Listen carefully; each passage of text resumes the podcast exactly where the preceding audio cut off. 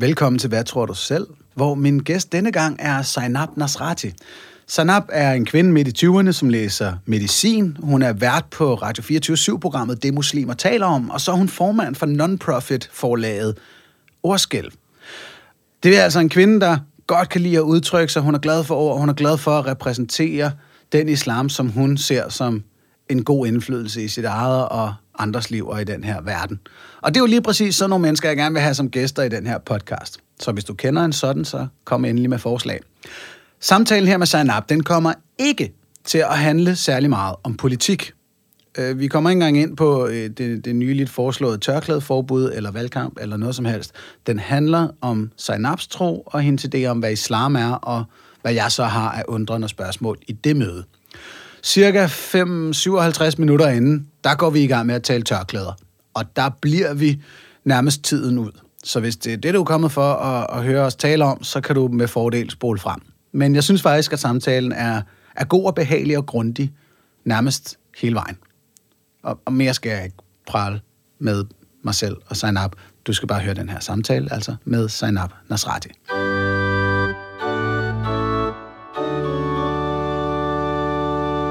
Zainab Nasrati, velkommen i Hvad tror du selv? Tak skal du have. Og, øh, Dejligt at være her. Jeg har jo præsenteret folk for, hvad, hvem du er, øh, i hvert fald CV-mæssigt. Ja, Men lad os komme ned i, hvad det er, du tror på religiøst. ja, Altså, jeg formoder, det er, at Allah er den eneste Gud. ja, Mohammed er hans sidste sendebud. ja. Og kan du ellers sige, hvad er det for en forgrening af islam, du tror på? Jamen, øh, jeg tror jo egentlig først og fremmest på, at der ikke, øh, at, at ren islam ikke er i forgreninger. Øh, så jeg, øh, jeg, jeg siger, jeg siger ahl sunnah al jama'a, så det vil sige, øh, udefra set vil man sige, at jeg har kaldt mig sunni, muslim. Mm. Øhm, men den islam, der blev åbenbaret til profeten, var jo også uden forgreninger. Øhm, Ja, naturligvis. ja. De er kommet senere. Lige præcis. Så jeg prøver at følge det, der blev åbenbaret øhm, for profeten og omkring hans øhm, sahaba, altså hans følger, dem, der har været omkring ham, øhm, så tæt som overhovedet muligt. Og så er der jo så er der forskellige sådan, øh, retsskoler, men det vil jeg ikke kalde øhm, forgreninger, fordi forgreninger er sådan, sådan en separat ting. Men det der med retsskoler, synes jeg er en rigtig god ting. Øhm, det her med, at vi har jo alle sammen en, en perception, og vi prøver vores bedste, og vi har en intention, så hvordan man, man tolker den regel frem for den regel, kan jo, øhm, kan jo afvige en smule okay. fra den ene til den anden. Ikke også? Og kan du der sige, hvilken...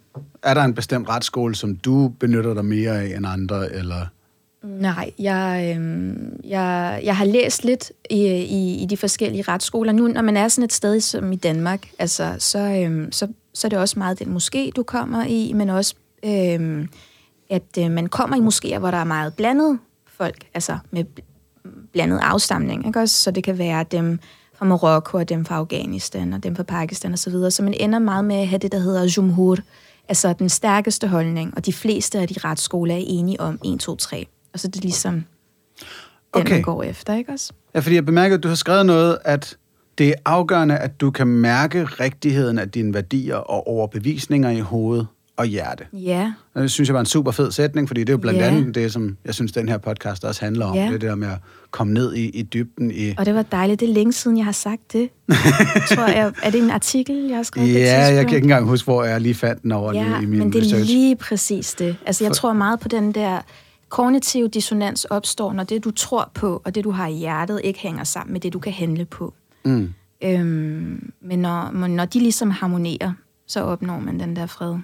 Og det er jo så det, som det du lige snakker om, det der teologiske arbejde vel, Ja. med at sige, okay, hvornår, Ja. hvor finder vi den, det stærkeste evidens Ja. og så videre for, at det her er sand islam? Ja, lige præcis. Fordi der er jo også det her med, at man kan shoppe i religioner. Der er jo mange, der ligesom, Oh, ja. Der ligesom siger, det her, det passer mig rigtig godt i mit liv, det der, det synes jeg måske er lidt besværligt, så, det, så shopper man lidt højre og venstre. Og jeg tror på, at øhm, hvis noget er rigtigt, rigtigt, øh, og man mærker, at det er rigtigt, så er det lige meget, om det er en ekstra ydelse eller mindre ydelse, altså en ekstra energi, du skal lægge i det. Det gør det ikke mere eller mindre, eller det gør det ikke mindre rigtigt. Altså det mm. betyder stadig, det er det, du skal gå efter, ikke også? Øhm, så jeg tror ikke så meget på, at man ligesom kan, øhm, altså at man kan frasige sig sin samvittighed. Det der med, at hvis du virkelig tror, det er det her, der er budskabet, og det er det her, der er meningen, og du kan sige, du ved, Gud kender mine intentioner. Gud ser ind i, hvad det er, jeg har i hjertet, hvad jeg tænker, også inden jeg har fundet ordene til at finde dem frem. Så kan du ikke lyve dig til, at når den der løsning er egentlig lidt nemmere eller et eller andet, fordi så har du stadig en overbevisning om, hvad må egentlig have været meningen. Ja, så det, den her kognitive dissonans, du taler om, Ja. som kan ramme... Øhm, lad mig prøve at tage et klassisk eksempel, som jeg kender fra rigtig mange unge muslimer og kristne. Deres Gud, Ja, afhængig af forgrening af kristendom og islam, ja, er imod, at man udøver sine homoseksuelle tilbøjeligheder. ja, Og de har meget svært ved, især de kristne lag, og, og sådan ligesom sige, kan det virkelig passe, at den almægtige skaber universet har noget imod noget, som så mange til synligheden bliver født med? mm, Og det er en enorm kognitiv dissonans, der præger mm. miljøet. Og, og vi ser nogen så vælge at sige nej, men det er Bibelen, der holder, og andre siger, der kan jeg faktisk vælge fra. Og sige, mm. nå, det er bare noget, Paulus skrev. Mm. Jeg tror på, at min Gud er okay med homoseksualitet, for eksempel. Mm-hmm. Øh, og, og der skulle jeg til at sige, fordi det, man mærker inde i hjertet, for rigtig mange af dem, det er, homoseksuelle er lige så gode som os andre. Der er ikke noget problem. Det, man så med sin logik kan se, der står i bogen, er noget andet. Hvad, hvordan afgør du, om hjertet eller logikken er den rette inden for et givet område? Øhm, jeg kan godt forstå, at, øhm, at man i nogle tilfælde vil sige, ej, det var bare noget, Paulus skrev. Fordi det, jeg tror jo som muslim også på de oprindelige testamenter, og på det, der blev skrevet, evangelierne osv. Men jeg tror netop, at der er mange ting, hvor at det er smuttet i de der 200 års du ved, mellemrum mellem, at man har skrevet Ja. et eller andet. Ikke også? Så jeg kan godt forstå den der med Paulus skrev. Men når det kommer til Quran, så er den jo skrevet samtidigt med, med det liv, profeten har levet. Der er ikke noget, som er skrevet efterfølgende. Og jeg, øh, altså, jeg synes, homoseksualitet øh, er, øh, er enormt... Øh, øh, altså, ja, man, kan, man, kan, man bliver lidt følsom omkring det, fordi at... Øh, nu siger du til synladende, er, er det noget, man er født med. Jeg ved det. Mm. Jeg ved det ikke. Jeg ved ikke, om det er øh, om det er noget, man er født med, eller om det er sådan en, øh, en ligesom man snakker om normative øh, Om det er en, konstruktiv, Om det er en kon- konstruktivistisk ting i Lige løbet præcis. af opvæksten. Lige præcis. Men either way, Mhm. mm. øhm, så øhm, har jeg jo en grundlæggende respekt for alle mennesker, og, øhm, og tror, at der er godt i alle, og de er alle sammen skabt øhm, af en skaber, der, øh, der, der elsker sine skabninger i udgangspunktet.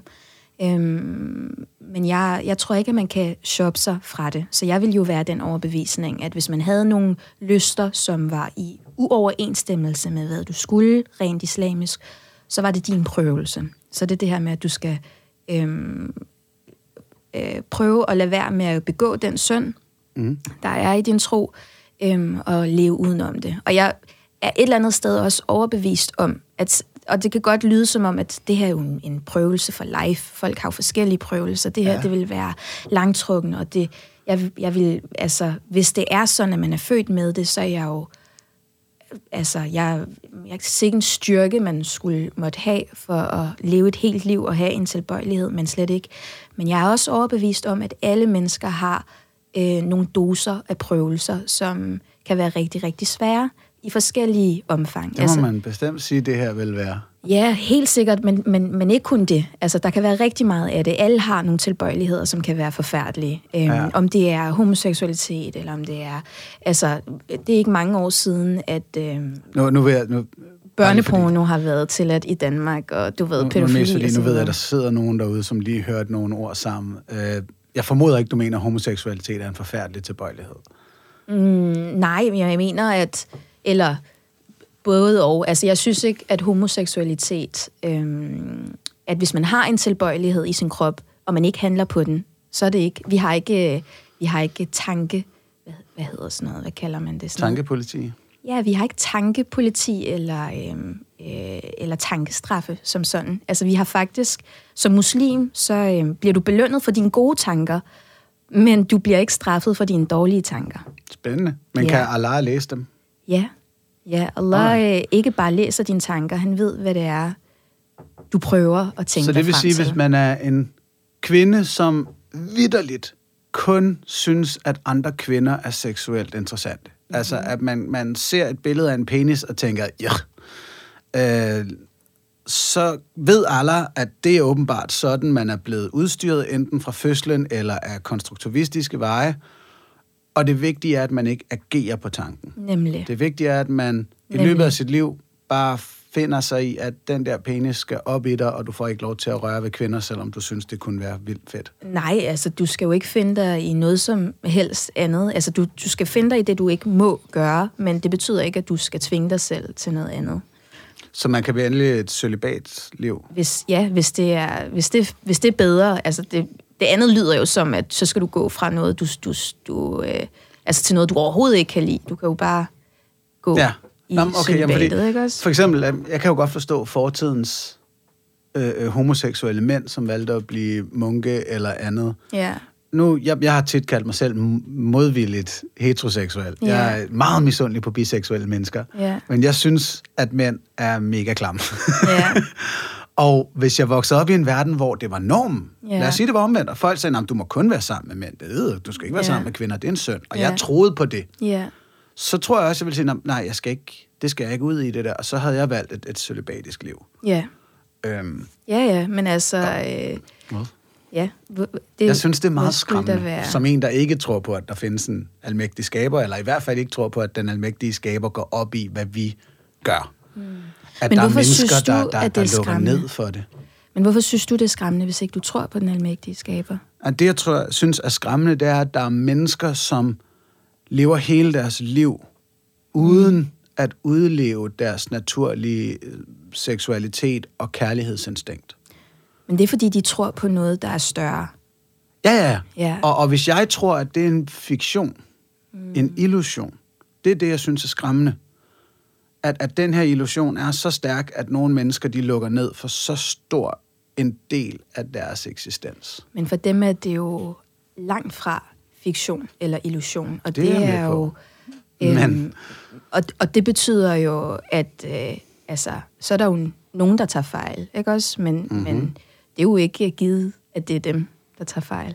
Nej, men det er jo der, hvor jeg vil gå ind og tale om sandsynligheder, for at den almægtige skaber af et 14 milliarder lysår bredt univers med et utal af stjerner og planeter, vidderligt har en holdning til, hvad en tilfældig abeart på en tilfældig lille snotplanet gør med sin kønsdel. Ja, men altså... Og jeg er med på, at nogen så siger, "Jamen, jeg tror på det. Fint. Ja. Det, det er, og, og det, Og det er jo der, hvor man også skal snakke om, du ved, hvad, hvad er det for et gudsbegreb, vi snakker om? Altså, hvad... Mm. Reducerer jeg gudsbegrebet, når jeg formulerer det på den måde? Øh, nej, men f- i, i virkeligheden er, øh, er, er Gud jo så stor, men at han også evner at være i os alle, i vores alles hoveder, i alle steder samtidig. Gud er jo... Altså, det, når man snakker det her gudsbegreb, og nu startede vi jo sådan en medias race, som man siger i litteraturen, ikke Åh, også? det må du heller lige oversætte for både mig og andre lyttere. Vi startede jo, jo øh, midt i, øh, i et af de mest, øh, du ved, Ja. øh, mest sårbare, mest svære emner at snakke om. Også et af emnerne, hvor at jeg synes, jeg må komme til, øh, i, til nogle kort, i og med, at jeg ikke er 100% sikker på, er det her konstruktivistisk, eller er det medfødt, eller og så videre, så videre. Jeg ved bare, at det ikke en... Altså, jeg kan forholde mig til, det er ikke en prøvelse, jeg lever med, men jeg ved, at jeg også har mine kampe. Jeg har også mine prøvelser, og jeg ved, at den ved siden af mig helt sikkert også har dem. Så nogle er synlige, nogle har decideret født med et handicap eller et eller andet, mm. nogle er født med, øhm, med tilbøjeligheder og så videre, så videre. Øhm, og jeg tror, at de er fordelt, sådan så vi har den sætning, der hedder øhm, La yukallifullahu nafsan illa wusaha, som betyder, at, at Gud bebyrder ikke en menneske med mere, end det kan håndtere. Det har du måske hørt før, nu har du haft Nej, den muslimer. har jeg ikke hørt. Øh, eller også har jeg glemt den. Så Nå, men jeg den er, godt det er en den igen. virkelig, virkelig smuk sætning. Han bebyrder ikke et menneske med mere, end det kan håndtere. med mere, end det kan håndtere. Så dem, der begår selvmord, fordi de ikke kan håndtere det, de har misforstået noget. Ja, helt sikkert. det har det, fordi Aha. når du, når du begår selvmord, så tror du heller ikke på, så finder du heller ikke styrken i, at Gud er med dig. Og det er det, der er med at være muslim, altså islam. Når du er muslim, så betyder det, at du laver istislam. Istislam er, at du hengiver dig i fred. Tit så oversætter man islam til fred eller hengivenhed, men det er fordi det arabiske ord, øh, der er de to ord forbundet. Det er ikke bare en hvilken som helst hengivenhed, men det er den hengivenhed, du giver til Gud, hvor du oplever den der fred i, og tryghed og ro med, at der er en, der holder hånd over dig. Øhm, og det er en enorm styrke. Det er jo sådan en styrke, der gør, at, øhm, at selv når du er helt nede i den der kulkælder, så bliver du ikke ved med at gå ned i sådan en spiral af, at alting er forfærdeligt. Så på et tidspunkt, så rammer du den der buffer, der siger, at det her det er en prøvelse, og Gud er her, og Gud er større end alting. Og Gud bebyrder dig ikke med mere end, at det her det skal nok blive godt igen. Men lige her har han så bebyrdet dig med en seksualitet, som din tro og dine omgivelser ikke vil acceptere, Jamen, jeg og det tror bringer ikke- dig på selvmordsrand. Det, Jeg- jeg kan da godt se i den situation, det er lidt Jeg svært tror ikke, det er anderledes end, end andre bebyrdelser. Der er jo folk, der bliver født i krig. Der er folk, der bliver født uden forældre. Der er folk, der er, altså, der er mange grusomme ting, som, mm, men som kan du se foregår. forskellen i, i at være født homoseksuel? Eller opleve sig selv som født homoseksuel? Fra at være født... Født i krig, som er en udefrakommende omstændighed. Her der er det netop bare altså, den stærkeste kognitive dissonans, Nej, for- vi altså, kan om- udtænke. Om det er en udefra kommende tilbøjelighed, eller en indenfra øh, kommende tilbøjelighed. Begge prøvelser, som jeg tror kan være lige svære. Mm-hmm. Okay, jeg bliver lige i kaninhullet et minut længere, så går vi tilbage til din tro. Øhm, fordi nu er du medicinstuderende, Ja. og jeg har øh, spændt fuldt med i noget af den forskning, der begynder at pege på, at homoseksualitet øh, dannes, mens øh, man er gravid. At det er hormoner fra moren, der påvirker seksualiteten i barnet. Mm. Vi har noget forskning, der viser, at jo flere drengebørn du har fået, jo større bliver sandsynligheden for, at næste drengebarn for eksempel bliver homoseksuelt. Hvis den forskning Mm. viser sig at holde stik, og vi får mere og mere evidens, der peger imod, du bliver vidderlig født med en given seksualitet. Ville det så ændre noget i din teologiske tilgang til spørgsmålet? Jeg nu er jeg jo super videnskabelig, altså hypervidenskabelig, men det har aldrig været sådan, at, øh, at de to ting har, har kollideret, altså det, de to mm. ting, min religion og min Og det her mener jeg heller ikke, det behøver at kollidere, men bare om det ville påvirke. Når man, når man det er jo, altså udgangspunktet i, det er også derfor, jeg siger udgangspunktet i, at, øhm, at, at homoseksualitet er en synd, eller det at være lesbisk er en synd, eller det at, at, at, at begå utroskab er en synd. Der er jo også, eller at, altså, at man ikke er monogam indstillet. Altså det er der jo også mange, der siger, at vi er jo født til at være øhm, polygame og så videre. At det skulle være en synd og så videre, så videre, så videre. Øhm, jeg tror, at det er noget helt andet end, end det, der er foreskrevet. Altså, det kan jo stadig være, om det er naturligt, eller om det er en konstruktion, har ikke nogen betydning for, om det er rigtigt eller forkert. Mm. Så det vil ikke gøre en forskel. Okay, fordi der skulle jeg til at sige, at hvis det er medfødt, så er du født som jo en af Allahs skabninger. Mm. Hvis det er en konstruktion i løbet af opvæksten, så er det jo mennesker, der fordærver, for at bruge sådan et ord, dit mm. sind i din opvækst, og dermed har Allah ikke samme finger med i spillet. Mm. Så jeg tænker, at det på den måde kunne have en påvirkning. Jamen, jeg- Eftersom du også følte behov for at nævne det i starten. Jamen, jeg tror, at vores prøvelser, jeg sagde nemlig også, at vores prøvelser kan både komme indenfra og udefra. Mm. Øhm, du kan også være prøvet med jalousi. Det er jo også, det er jo ikke, fordi det nødvendigvis er noget, du Yes, er... yes. Men, men her vil det så, hvis det er medført, være en prøvelse, som Allah vidderlig vel har påduttet dig. Så fremt, at det er noget, du er skabt med. Yes. Det er det, jeg ikke ved. Nej, nej, og det er det, jeg siger. Og det er det, hvis jeg nu siger. vi finder ud af det. Ja, lige præcis. Det vil ikke gøre nogen som helst forskel. Okay. Ja. Alright, lad os komme tilbage til den her tro. Ja. Øhm, så Mohammed er den sidste profet, ikke? Jo. Der kommer ikke flere. Nej. Alright. Øh, sådan en helt simpel en. Fløj han til himmels på en burak og kløvede Ja. munden i to. Ja, altså... Øh, Nu snupper jeg lige en af de her en baklava. Ja, gør det. Øhm, lad mig starte med det der med, med, med hvad er det for et gudsbegreb?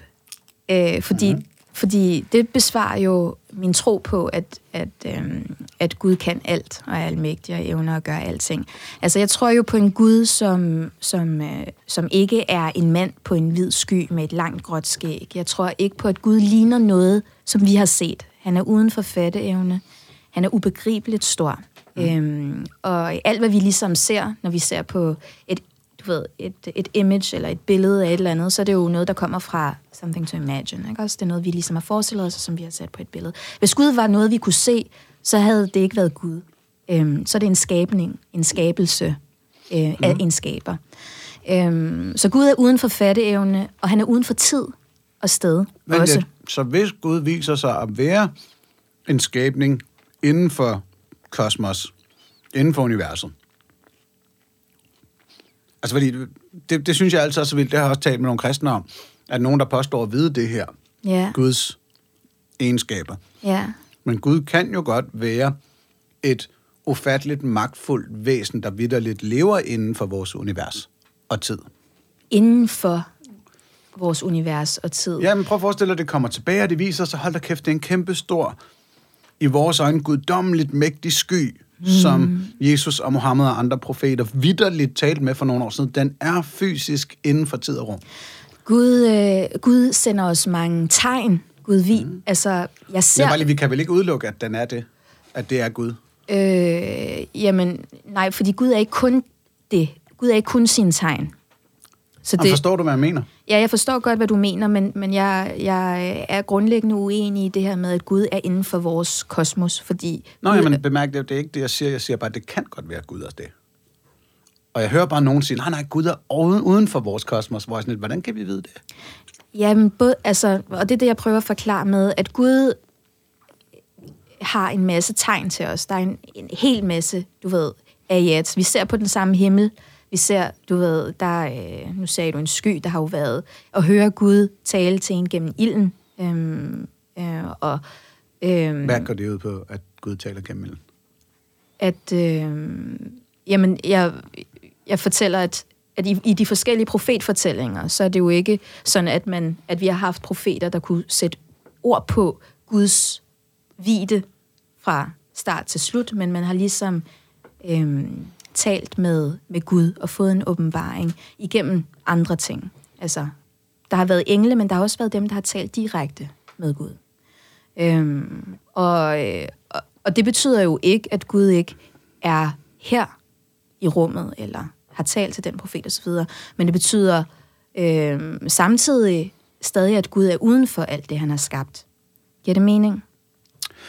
Så jeg prøver at fortælle, nu siger du, at altså, kan, man, kan man udelukke, at Gud er inden for vores kosmos? Mm. Ikke også det, er det der er dit Jeps. spørgsmål? Øhm, nej, Gud er, er altså i alle mulige tegn i vores kosmos, men, men Gud er skaberen af alt det, vi ligesom ser. Og vi har ikke set, og vi kan ikke fatte, fordi Gud er også den, der har skabt tid, og skabt sted, og skabt alle de ting, som hvis han har talt til profeter igennem, som han har talt til profeterne igennem, mm. ikke også? Øhm, men det betyder, men så, men så kan man ikke sige, at, at så er Gud i vores kosmos, fordi han er stadig udenfor alt Måske. det, han har skabt. Det er det, jeg tror på. Ja, ja, ja. Ja. Det er på. Det er bare lige, hvis nu der var en Gud, der vidderligt bare var en stor, mægtig øh, stjernestøvs skabning, der fløj rundt i universet og skabte planeter og startede øh, livsformer op, så ville det være som om, man kunne kigge ned i Bibelen og Koranen og tænke, Gud, det, det, det her passer med, at han er himlen og jordens skaber, til han skabte den her planet mm. med den atmosfære, der er her. Mm. Han har faktisk ikke skabt hele universet, han har skabt den her planet. Eller den har skabt den her planet. Der, der, der, jeg tror ikke, der nødvendigvis vil være noget, der modsagde, at kun have en guddom, der er fysisk inden for det her univers. Det, det, det er sådan, strider helt grundlæggende imod øh, den tro og på det gudsbegreb, som jeg snakker om, og jeg Ja. tror på i islam. Fordi, fordi Nå, men så, okay, så, det er, så det gudsbegreb, jeg, øh, jeg tror på, er, at det er skaberen af tid og sted. Øh, og den første uden en begyndelse, og den sidste uden en slutning. Og allerede der er det så er det klart. Så snakker vi om første fatteevne. årsagen til vores univers. første årsagen til vores univers. Godt. Lige præcis. Så lad mig komme tilbage til det spørgsmål, jeg stillede før. Fløj Mohammed til himmels på en budak og kløvede munden i to. Og så kan jeg lige snuppe noget mere, bare klar. ja, det, det, det, det kunne han øh, sagtens have gjort. Altså, Har han godt gået gyngere? Jamen, jeg, jeg tror på, at der har været Isra og Mi'raj, som det hedder, at profeten har været på en burak, er kommet til Jerusalem, har bedt en bøn sammen med alle profeterne, og så er kommet op til højeste himmel, og så fået åbenbaret bønderne. Mm. Øhm, og fordi Gud er skaberen af tid og sted, og alle skabninger derimellem, så er der et eller andet uden for min fatteevne i forhold til, hvordan er det helt specifikt gjort? Hvordan har den her burak set ud? Øhm, har det været øh, en, en, altså, en skabning øh, uden for det, jeg forstår for, altså, for tid og sted. Mm. Øhm, sandsynligvis, men det er Og det her ganske med at månen i to. Ja, altså at man siger, at, at øh, ved øh, profetens fødsel, øh, øh, at månen blev kløvet i to. Var det ikke ham, der gjorde det? Så har jeg misforstået noget. Nej, nej, profeten har ikke øh, selv været op og kløve Okay. månen i to. Ja. øh, Den blev delt i to, da han blev født. ja, altså det, og det er en, vi har, vi har faktisk også en, øh, da månen blev delt, som er sådan en øh, profetisk øh, biografi, øh, som, som er opkaldt efter det. Men igen, det er de der ting, som er uden for, øh, for, for øh, den sådan gængse fatteevne øh, mm. for, hvad der ligesom lader sig gøre i vores tid, men som et menneske, som er helt overbevist om, at, at den her skaber, der er, er langt større end det, man kan fatte, er der ligesom intet overhovedet, som virker umuligt. Yes. Det er det, som min øh, komikerkollega, Jakob Svendsen, kalder mirakelkortet. Ja, Han er meget troende kristen, og han Ja. siger, hvorfor gider du overhovedet stille det her spørgsmål, Anders? Du ved godt, jeg spiller mirakelkortet. ja, ja, ja. Altså, Gud kan det hele. Ja, Gud kan det hele. Og, altså, og, og miraklerne har der været mange af. Ja. Nå, når Gud kan det hele, ikke? Ja. Så var der noget, der undrer mig. Jeg hørte det, muslimer taler om. I et program, hvor, jeg kan ikke huske, hvem gæsten var, men han talte om, at nogle gange, når man synder, Ja. så kigger Gud væk. Det kan jeg ikke huske. Det undrede mig nemlig, at det ikke blev til en større diskussion.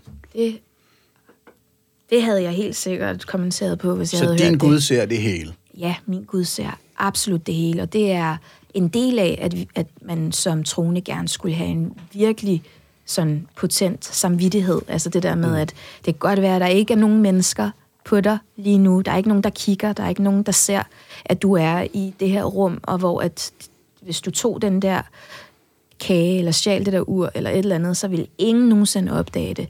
Men Gud ser det.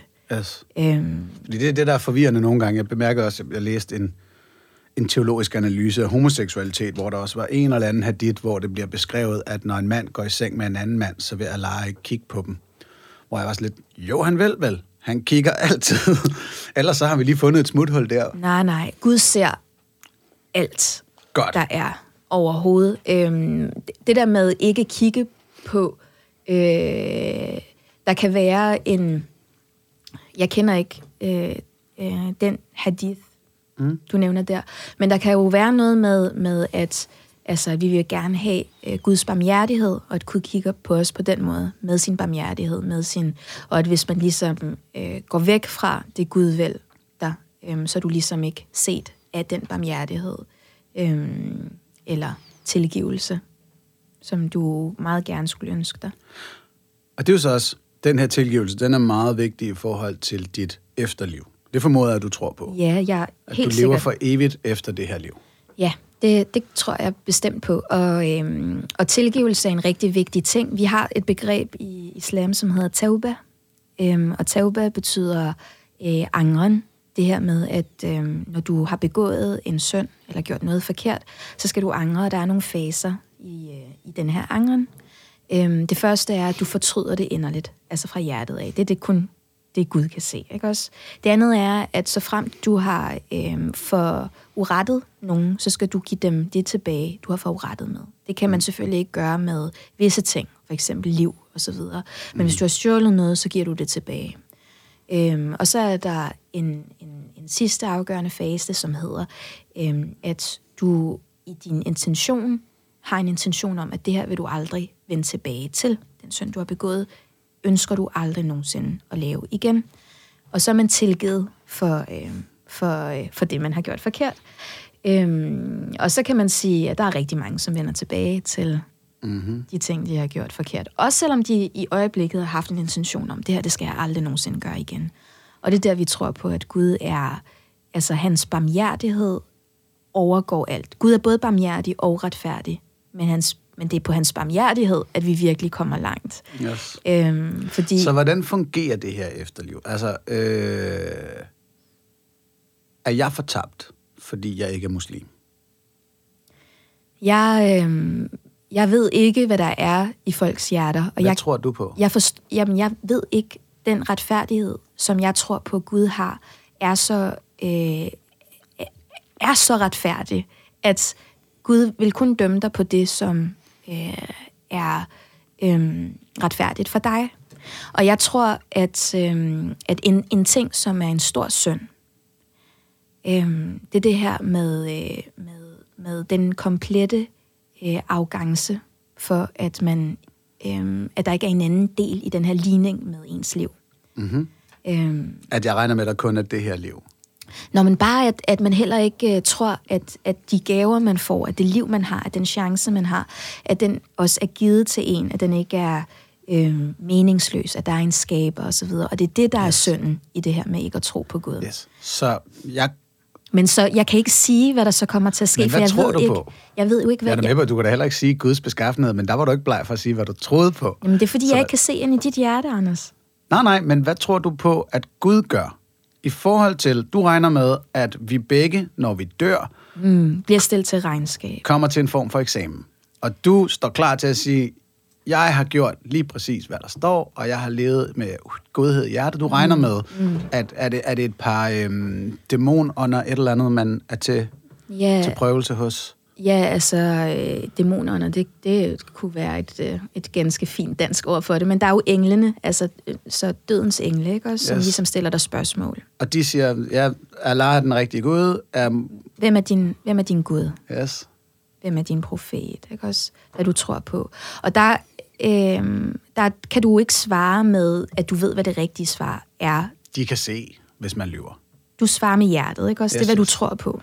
Så Så hvis du tror på, ved du hvad, der har været en Gud. Og et eller andet sted, så har jeg lyst til at være så fræk at sige, at altså, jeg har aldrig mødt et menneske, som stiller så mange spørgsmål til Gud, uden et eller andet sted at tro på, at der er noget mere mellem himmel og jord. nu har du. det tror jeg virkelig ikke på. Prøv at høre. Nu har du. Øhm, se. Men lad mig stadig forstå. Så man kommer op til eksamen, hvis jeg må kalde det. Det Ja. hos de her to øh, åndevæsener. Er der to? Eller, øh, Øh, nej, jeg ved ikke, om, om, øh, om det er to. Der er mange engle, som, som ligesom har hver deres opgave. Ærkeenglen og den engel, der blæser i hornet, og den engel, der stiller spørgsmål ved døden, og så videre, så videre. Hornet ved dommedagen, ikke også? wow, der er en, der hvis eneste job, det er at blæse i hornet. Ja, og tilbede Gud, og det er en rigelig... englefluffer. Ej. Øh, sorry. men, men okay, så er man der. Ja. Øh, og hvis man har gjort det rigtigt, Ja. så rører man omgående til paradis, og så lever man der resten af livet. Ja, Eller resten af evigheden. ja. Hvis man har gjort det forkert, mm. så rører man i nogle flammer, i noget helvede. Ja, i helvede. Ja, og ved du hvad, der er jo så flammer, øh, altså både paradis og helvede øhm, er jo er skabt uden for, øh, øhm, for, for, for det, vi ligesom kender på den her jord. Ja, så vi har ikke nogen som helst konkret idé om, hvad det er, det går ud på. Nej, men man ved, at hvis du tror på, at, at den Gud, som har skabt det verden, vi lever i, er i stand til at skabe alt, og at helvede er et sted for øh, er en straf, som er ubehagelig, og et paradis er en belønning, som er behagelig, så er den jo også tilsvarende det, du mærker er ubehageligt, og Yes, tilsvarende yes. det, du mærker er Ledelse er subjektiv, og han ved præcis, hvordan han skal skrue på knapperne. Lige præcis. Så jeg har hørt fra nogle muslimer, at øhm, de synder, du har begået i livet, og vi behøver ikke konkretisere noget, de giver en vis tid i helvede, inden du så kommer til paradis. Mm. Er det en form for efterliv, du tror på, eller er dit anderledes end det? Nej, altså det, det, jo jo, jeg tror også på, at alle bliver stillet til regnskab. Så selv hvis du har været troende muslim, men du har begået nogle forfærdelige ting, som du ikke har lavet tauba for, som du ikke har angret for, som yes. du ikke ligesom har renset dig fri for, så bliver du stillet til regnskab for dem. Så det kan være, at du står der, og de siger, hold da ferie, Sanab, det var bare 95 år, med, hvor du bare crushede den islamisk style, men du glemte at betale zakat i 2025, øh, så du skal, alligevel, du skal lige fire dage Ja, men ved du hvad, Anders, det er rigtig, rigtig dejligt, at vores Gud ikke dømmer os på glemsomhed. Åh, oh, men Ja. så hvis de siger, vi ved, du ikke bare glemte det, Du var bevidst. du får lige fire dage. Det er noget helt andet. Yes. Yes. Lige præcis. Så, og det var det, jeg ville sige før med, at der er det her med intentioner. Intention, mm. tauba, øhm, og at øh, Gud er mere barmhjertig, Altså, at hans barmhjertighed rækker ud over hans retfærdighed. Men, men, men Så man forstår jeg konceptet forstår, rigtigt. Ja, så du forstår helt rigtigt, men, men, men bortset fra, at det der med, at ting, du har glemt, eller ting, du har været uvidende om, Alright. det bliver du ikke dømt for. Skide godt. Så der, hvor jeg har dummet mig som ikke troende, Ja. Det var at sætte mig ind i det. Mm. Jeg skulle aldrig have læst i bogen jo. Ja, du havde været, du havde måske... Altså, så kunne jeg have stået der på dommedag og bare, du havde- jeg har kun læst jumbobøger, jeg anede ikke reglerne. Hvis du havde været Anders, der bare havde levet i en jungle, og havde ikke aldrig sådan stødt på noget som helst, eller noget, mm. der kunne give dig et begreb om, hvad, hvad er det, og noget vejledning og så videre, så havde du været good to go. Okay, så Men lille jeg tror lifehack også- herfra er altså, lad være med at Ej, læse det passer bøgerne. ikke. Det passer ikke. Det første, der blev åbenbaret i Quran, var læs. Okay. okay. Det første vers. Men det er mere for at sige, at den her... Nu, nu, nu formoder jeg måske... Og har du nogensinde prøvet at, øhm, at, at, at bukke, altså lave sujud, den form for buk, hvor man har panden mod jorden, Øh, ikke med, med henblik på at på at prøve bede. at, at bede. Nej. Men det er, altså, det kræver en, en vis grad af ydmyghed. Altså, det kræver en ydmyghed, der er i, i sådan en høj grad, at det her, det vil du gerne gøre for din Gud. Men det er ikke noget, som ligger til os. Vi er født, du ved, så når vi bliver født, så begynder vi at kravle, og så rejser vi os op, og vi begynder at kunne gå, og det, og det er ligesom den anatomiske stilling, som vi siger i medicin, at det er den oprejste stilling. Og skulle bukke for nogen, øhm, kræver en ydmyghed. Øhm, og man kan ikke vide, hvad det er for... Altså, jeg, det, jeg vil bare sige, prøv det. Se, hvad det er, du Okay, men mærker ved hvorfor, det. hvorfor kom vi derhen? Det jo fordi, vi snakkede om, at hvad er det, der gør, at man bliver vurderet på? Du sagde, at det eneste, jeg har gjort forkert, at jeg ligesom ikke, øh, at jeg har søgt, at jeg har læst og så videre. Mm. Og jeg tror ikke, at det bare er, at man så har læst, og så, øh, og, og, og så har, og derfor er kommet i klemme. Jeg tror, at synden er øh, den her lad os kalde det ignorance eller arrogance øh, for, øh, at der er nogen, der har skabt mig. Det er ligesom der, den ligger. At der er en, anden, at der er en ligning i det her. Ja. At der er nogen, som man vil hidkalde sig eller påkalde sig. Øhm, hidkalde sig også sådan et kristent. Altså, det, det er slet ikke... Pas. Men du ved det her med, at du beder til nogen, at du har, at du har den her direkte forbindelse til Gud, mm. og, og, og bukker i fuld hengivenhed. Det var det, Yes, jeg snakkede om i islam. Men det vil så sige, at, at det, det efterliv, du Jeg tror på, Ja.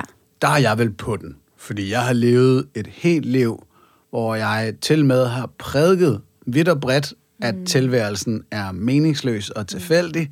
Der lige præcis ikke er sådan en der, jeg har joket om profetens øh, børnevenlige penisstørrelse. Jeg har gjort alt muligt. Så jeg er vel mega på den, hvis du har ret. Du, øh, så længe du, øh, du lever, så er du ikke på den endnu. Nej, det er jeg da med på. Jeg, Ja. jeg er på den, når jeg dør. Ja, hvis du, altså hvis man dør i den tilstand af, at man har øh, ikke øh, vil øh, tro på en Gud, acceptere, at der er en skaber, så er man på den, ja. Det tror jeg på. Alright.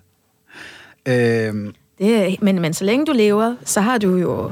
Vi ja, tror det, jo det er også super det der grineren med... indtil. Ja, men jamen altså... Det er jo så også det, jeg dedikerer sådan set min energi til, hvad der skal Nå, ske men det er også bare, bare, altså, hvis man så, øh, inden man, man ligger på dødslejet der og tænker, ved du hvad, jeg tror, at der er en Gud. Nu er jeg rigtig bange for, at hvis jeg lukker øjnene her, og, og, og det så er virkelig alt det, de der muslimer og kristne har snakket om, at der er en Gud. Og, og man så, og ja, man, og, man så, og man så siger, Ashhadu la ilaha illallah, Muhammad Rasulullah, jeg bevidner, at der er en Gud deroppe, så er man også, altså, så har man lige nået det på faldrevet.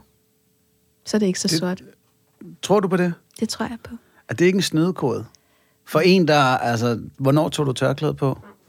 Øh, jeg tror ikke, det er en snydekode, nej. Jeg tog, øh, jeg tog tørklæde på, tror jeg, i 8. klasse. Okay. Og, og altså ligesom har dedikeret meget af dit liv til at følge mm. den her religion ret. Uh, jeg snupper endelig noget kage, så lad mig prøve at drible lidt, så du kan nå at tykke. nej, nej, jeg skulle bare pusse næse. Okay. Men, men det, det er netop, fordi mange kristne har også gået med det der med, Nå, jamen, så længe du øh, søger tilgivelse på, din, ja. på dit dødsleje, Ja. så kan du stadig opnå det evige paradisiske efterliv. Ja, det tror jeg virkelig på. Og det er, det er en ting, der øh, fylder mig med, øh, med, med glæde. Overhovedet ikke et snydekort. Det er en ting, der fylder mig med, at det her, hele det her liv, altså hvis vi kalder det en eksamen, som du, som du kaldte det før, øhm, om, du, om du i sidste sekund laver det der svar, der gør, at du ikke dumper, eller om du har gjort det helt fra begyndelsen af, for du har læst op og sådan fra start af har mm. kunnet svare. Ingen forskel. Altså, Bestået er ikke bestået. Der bliver ikke givet karakter. Du får karakter, og, du, okay. og, man, og, man, og, man, og man bestået eller ikke bestået. Men det, der er rigtig heldigt ved, når man, når man tager øh, øh, overbevisningen om Gud til sig, er, at man bliver renset for de sønder, man har haft før. Men du kan jo ikke snyde dig til det, så du kan ikke sige i dig selv, jeg vil gerne beslutte mig for, at jeg tror på Gud øh, i mine sidste dage, mm. uden at du allerede på det tidspunkt faktisk så enten tror på Gud eller ikke tror på Gud. Ikke også? Så, så det, og det er en rigtig vigtig en, den der. Til alle, der overvejer at hygge, Ja. det, det kan de godt se. Det, de her eksamenssensorer kan se det hele. Du kan ikke hygge dig til det. Nej, Gud ser så det stå nu hele. bare ved din manglende tro, hvis du ikke tror. Ja, altså stå ved det, du tror på.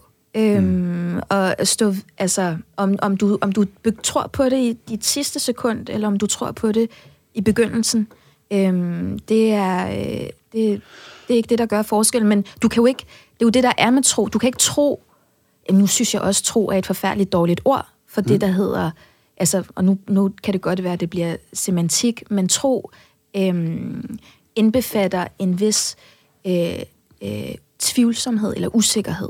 I tro er det en, jeg tror måske. Men når jeg siger øh, iman, altså iman, det er den her, øh, jeg griner, øh, nu siger jeg flere ord, ikke også, men den her overbevisning, så er det ikke en, vi siger jo, øh, vi siger jo i, øh, i at, at som muslim, og jeg laver min trosbekendelse, så siger vi, at jeg bevidner, at der er ingen anden Gud. Og det at bevidne er ikke lige så usikkert per ord, som det at tro. Der er mere sikkerhed, der er mere sådan en overbevisning, der er en tillid. Øhm, Ja, men jeg synes også, der er kæmpe forskel på tro og overbevisning. Det er Ja. de to bedste ord til at beskrive. Ja, lige Og der præcis. er nogen, de er, hvad man næsten kan kalde gnostisk troende. De er 100% sikre på, Ja. at deres Gud findes i den udgave, som de har. ja, Valgt at tro nemlig, på. nemlig, der er stor forskel på, og er, på er ordet. du 100%? Ja, ja, Du jeg, er overbevist. Jeg er overbevist. Yes. Lige præcis. Jeg, jeg har den jeg, jeg, jeg fyldes af den her øhm, og nu jeg kan rigtig godt lide ord. Jeg kan rigtig godt lide semantik, og jeg kan rigtig godt lide at man bruger de rigtige ord for det. Og jeg synes at det at være muslim og være mu'min er noget helt andet end at sige jeg tror at jeg er muslim, fordi øhm, fordi den her usikkerhed der ligger i det er er du kan oversætte den til atarit, det vil sige, jeg tror, mm. eller øhm, øh, u'min, som er, jeg er helt overbevist om, jeg er overbevist, eller ashud, jeg bevidner, ikke også, jeg kan se det her for mig, at det er det, der er sandheden. Øhm, og jeg er, øh, jeg er ikke i en, jeg, en atarit, det vil sige, jeg er ikke i en, jeg tror måske. Nej. Jeg føler mig helt overbevist. Så der er for eksempel mange kristne, der godt kan lide at sige, at tvivlen er troens følgesvend. Mm. Og det er så ikke din form for, for religiøsitet. Øhm, jeg tror, at... Øhm, nu siger jeg, jeg tror, at... Det er helt fair. øh, men det er også bevidst, fordi jeg tror, at, at mange har haft en tvivl i et punkt af deres liv. Øhm, jeg havde mange spørgsmål som, som barn mm. til at forstå verden. Du ved, der kommer sådan en... Jeg tror for mig var det omkring 11 12 års alderen, eller, og inden da har man haft sådan en hvorfor alder, ikke også hvorfor dit, og hvorfor dat, og hvem er det, og hvordan det, og hvordan flyver fuglene, og hvordan, hvorfor står solen der, og hvordan, du ved, hvorfor bliver det nat, og alt sådan noget. Og jeg har haft rigtig mange af dem. Mm. Jeg har så også haft en, øh, en mor, som er skolelærer, som har haft super meget tålmodighed med alle mine hvorfor-spørgsmål. Men da jeg begyndte selv rigtigt at, øh, at, at gå på biblioteket, eller gå i Islam Guide, og købe nogle bøger, og ligesom læse og studere, jeg har aldrig efterfølgende blevet mere i tvivl. Det har altid gået den anden vej. Oh. Det var en... Øh, øh, låget til kagerne. Øh, okay, så for eksempel, øh, nu er du medicinstuderende, som vi nævnte, og, og Ja. det her med alle spørgsmålene. Øh, evolutionsteorien, ja. tror du, at det er forklaringen på livets udvikling? Øh, der er jo... Jeg tror jo på... Nu sagde du medicinstuderende og så videre. Der, der er jo, altså, så er der Big Bang-teorien, der er evolutionsteorien. Ja, nu er det evolutionsteorien, der er, og, og så videre, så videre, så videre. Og evolutionsteorien, jeg tror ikke på, at vi er gået fra en decideret race til en anden race. Som, det, som, Makroevolution. Yes. Ja, nej. Jeg tror på, at der eksisterer mikroevolution. Mm. Jeg tror, at øh, alt efter om man er født tættere på ekvator eller tættere på Arktis, så har ens melanin udviklet sig, og mm. ens øh, højder, ens præferencer, ens udseende osv. udviklet sig. Men mennesket har været et menneske helt fra Adam og Eva. Okay, så, Ja. så hvor længe har mennesket eksisteret?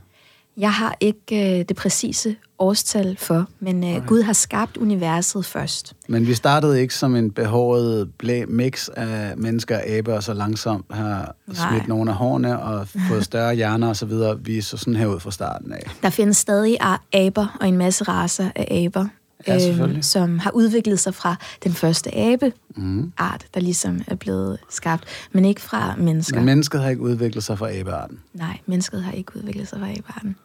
Alright. Mennesket har udviklet sig fra Adam og Så Eva. det vil sige, at alt det medicin, du praktiserer, det er jo så også inden for det med... Øh, ja, jeg beklager, det er kun apologeter, der arbejder med mikro- og makroevolution. At, at det er inden for mikroevolution, det foregår. Ja. Øh, ja. Så alt alright. det, der er mennesket, kommer alt sammen fra, øh, fra... Altså, jeg tror på, at der har været skabt en Adam og Eva. Jeg har ikke... Øh, øh, det, årstallet for det kender jeg mm. ikke, øh, fordi det har været...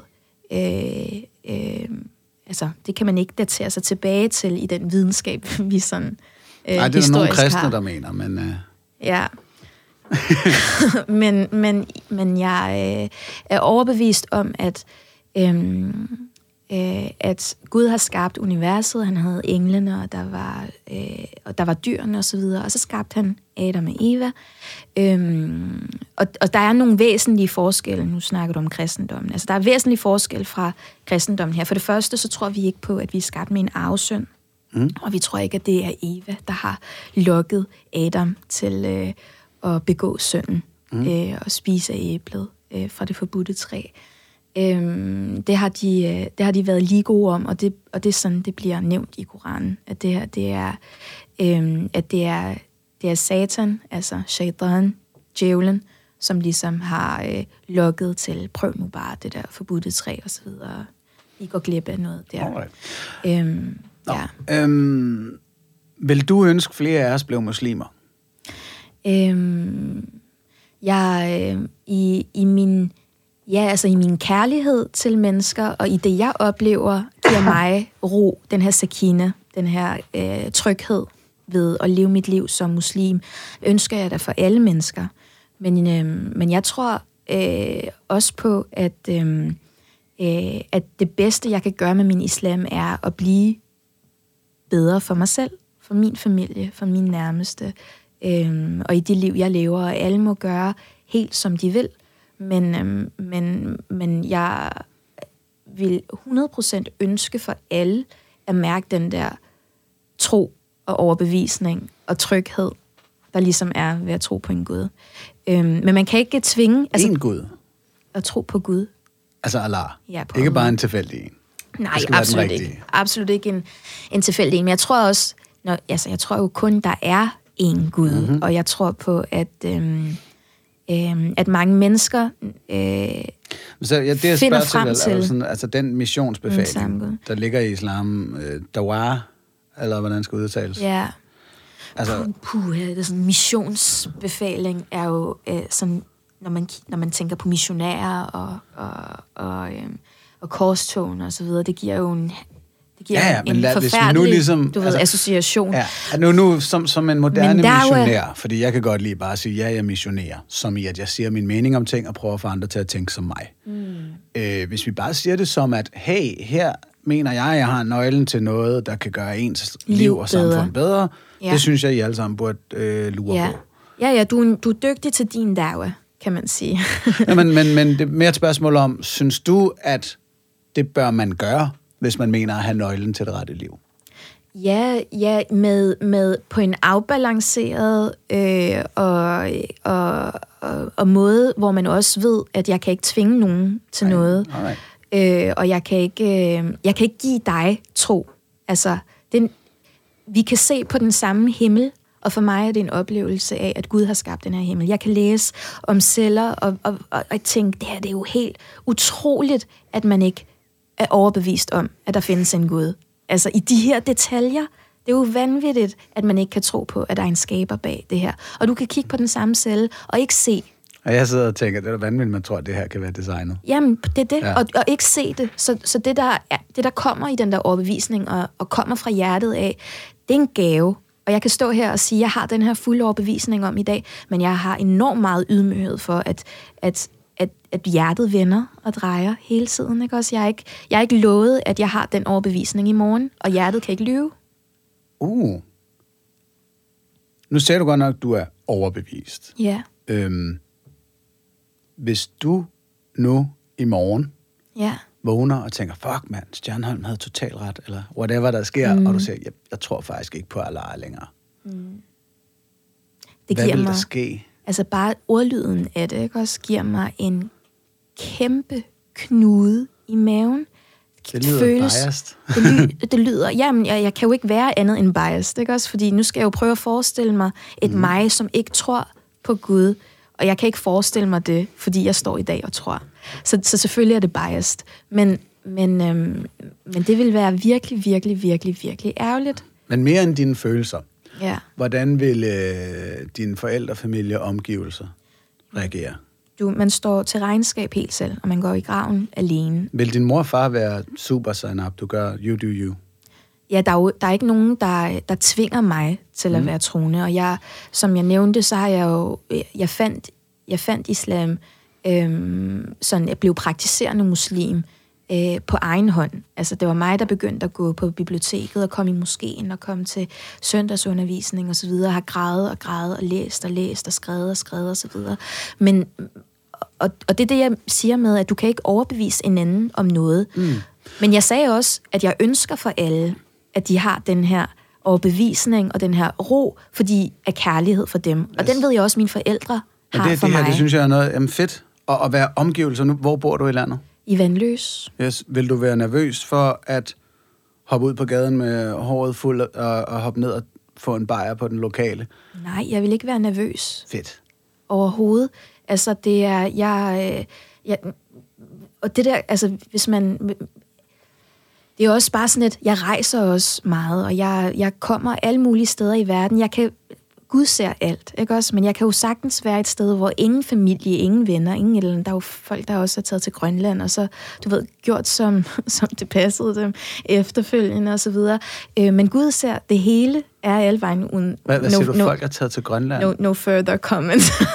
Hvad, hvad, er, det sådan, er det sådan et haven, man kan tage til? Nej, det er slet ikke, fordi det er det haven. Det var bare for... Øh, øh, nu snakkede vi om, om det her med at frafalde. Der var også nogen, som har været i Grønland rimelig lang tid, og så er de kommet tilbage, og så besluttede sig for, at, øh, at tingene ser lidt Er det anderledes. Ahmed Akai, vi snakker om? eller er der andre også? No further comments. Ej, ja, det var, faktisk, det var bare Ahmed Akai, som øh, jeg fik en association til der. Mm. Det er bare for at sige, at øh, du kan gøre lige som det passer sig. Vi lever også i en hyper globaliseret verden, og vi lever i en verden med, med øh, rig mulighed for, at du kan flytte dig Og nu siger du, en- at du, at du kan, lad os blive enige om, at du, Sanab Nasrati, Nasrati Ja. kan, og der er nogen, der ikke kan. Det er også fuldstændig rigtigt. Godt. Men Zainab Nasrati Bare lige, hvis absolut... nogen siger, hey, jeg hørte i Stjernholms podcast, at jeg kunne gøre det her, uden at, at være At der var konsekvenser, så uden at ah, vi, kan ikke garantere noget. Nej, nej, nej, nej. Og, der er, og det er forfærdeligt. Altså, det, der, der er steder, og der er, øh, du ved, øh, ekstremister, og der er folk, der tror... Altså, det er jo også, når man snakker... For mig er øh, sådan, sådan en konstitution som ISIS noget af det, som er allerlængst væk fra noget som helst, der har noget som helst med islam at gøre. Du kan ikke... Øh, altså, Men du kan hvordan ikke, kan man afgøre det? du kan ikke, fordi nå, men du kan jo afgøre på, hvad er principperne i din religion. Mm. Øhm, og hvis du øh, ikke lever principperne i din religion, jeg er med på, at der kan være... Men Øh, de lever vel principperne i deres?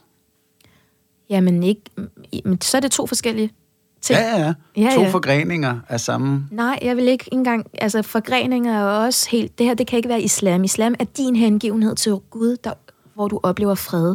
Og islam det kan er... da sagtens være, at de er hengivende og oplever fred.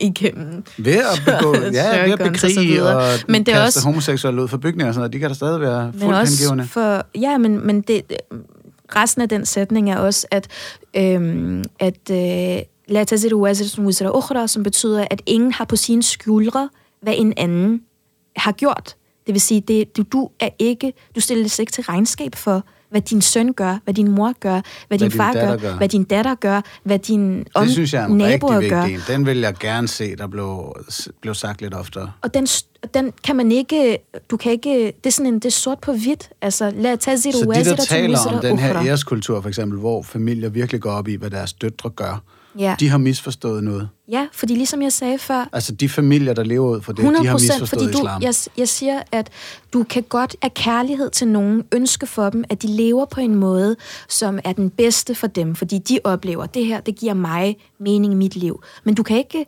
tvinge det ned over et andet menneskes hoved. Fedt. Vil du så ikke sige, at, at en af de vigtigste pointer for, skal vi kalde det, islamiske feminister, at komme med til især fædre og brødre derude, det er, at de ikke skal stå til regnskab for, hvad deres døtre og søstre gør, Ja. men at de til gengæld skal stå til regnskab for at prøve at kontrollere dem. Jeg synes, øh, muslimer skal, nu brugte du islamiske feminister. Jeg, jeg, Ja, hjertens gerne alle muslimer, men bare sige, I har misforstået noget i den her religion, hvis I holder øje med jeres døtre og søstre på den her måde. Ja. Så opfører I jer grund til, uislamisk. at, jamen, grund, og grund til, at jeg lige peger det ud, er, at du tabte mig efter feminister, fordi jeg kalder mig ikke, jeg kalder ikke mig selv feminist. Alright, jamen det er der, Og, jeg, øh, jeg synes også, det er et, øh, et, et paradoks af Ja. begreb. Ja, ja, lige præcis. Det er et kæmpe paradoks af et begreb, og det, det kan betyde alt muligt, alt efter man, hvem man snakker med osv. Jeg tror på, at alle muslimer, øhm, som, som, øh, som er praktiserende muslimer, øh, og, og virkelig gerne vil tage Guds befaling til sig, øhm, kan give dawa, den her moderne missionering, som, mm. du, som jeg synes egentlig er et fint begreb, altså kan give den her dawa på en måde, hvor at du ved, du kan ikke tvinge nogen til noget. Du kan ikke give dem overbevisningen. Du kan fortælle dem, hvad du tror på, fordi du vidderligt tror, at det her det gør livet bedre, og det her det giver mening. Og så er det op til dem, hvad de gør med det. Og sådan mm. har det været til alle tider. Altså, i profetens tid har der også været jøder og kristne og folk, der ikke troede osv., som har levet ganske fredeligt i den samtid og i den kontekst. Fordi, la taziru waziratun wizra ukhra, du kan ikke have på dine skuldre, hvad en anden har. Og når du går i din grav, så bliver du ikke stillet til regnskab for, hvad din datter har gjort, eller hvad din, hvad din far har gjort, eller hvad din mor har gjort, eller hvad din nabo har gjort. Så vidt jeg lidt, man kan, man kan godt få ære for noget, man har påvirket andre til af gode ting. Ja. Men du kan ikke blive straffet for noget, andre, Andre har gjort af dårlige. dårlige ting. Snedigt. Og det, og det var det samme som med før, med det der med, øh, med tankepoliti, eller det der tankefængsel. Det der med at være bange for, hvad ens døtre gør.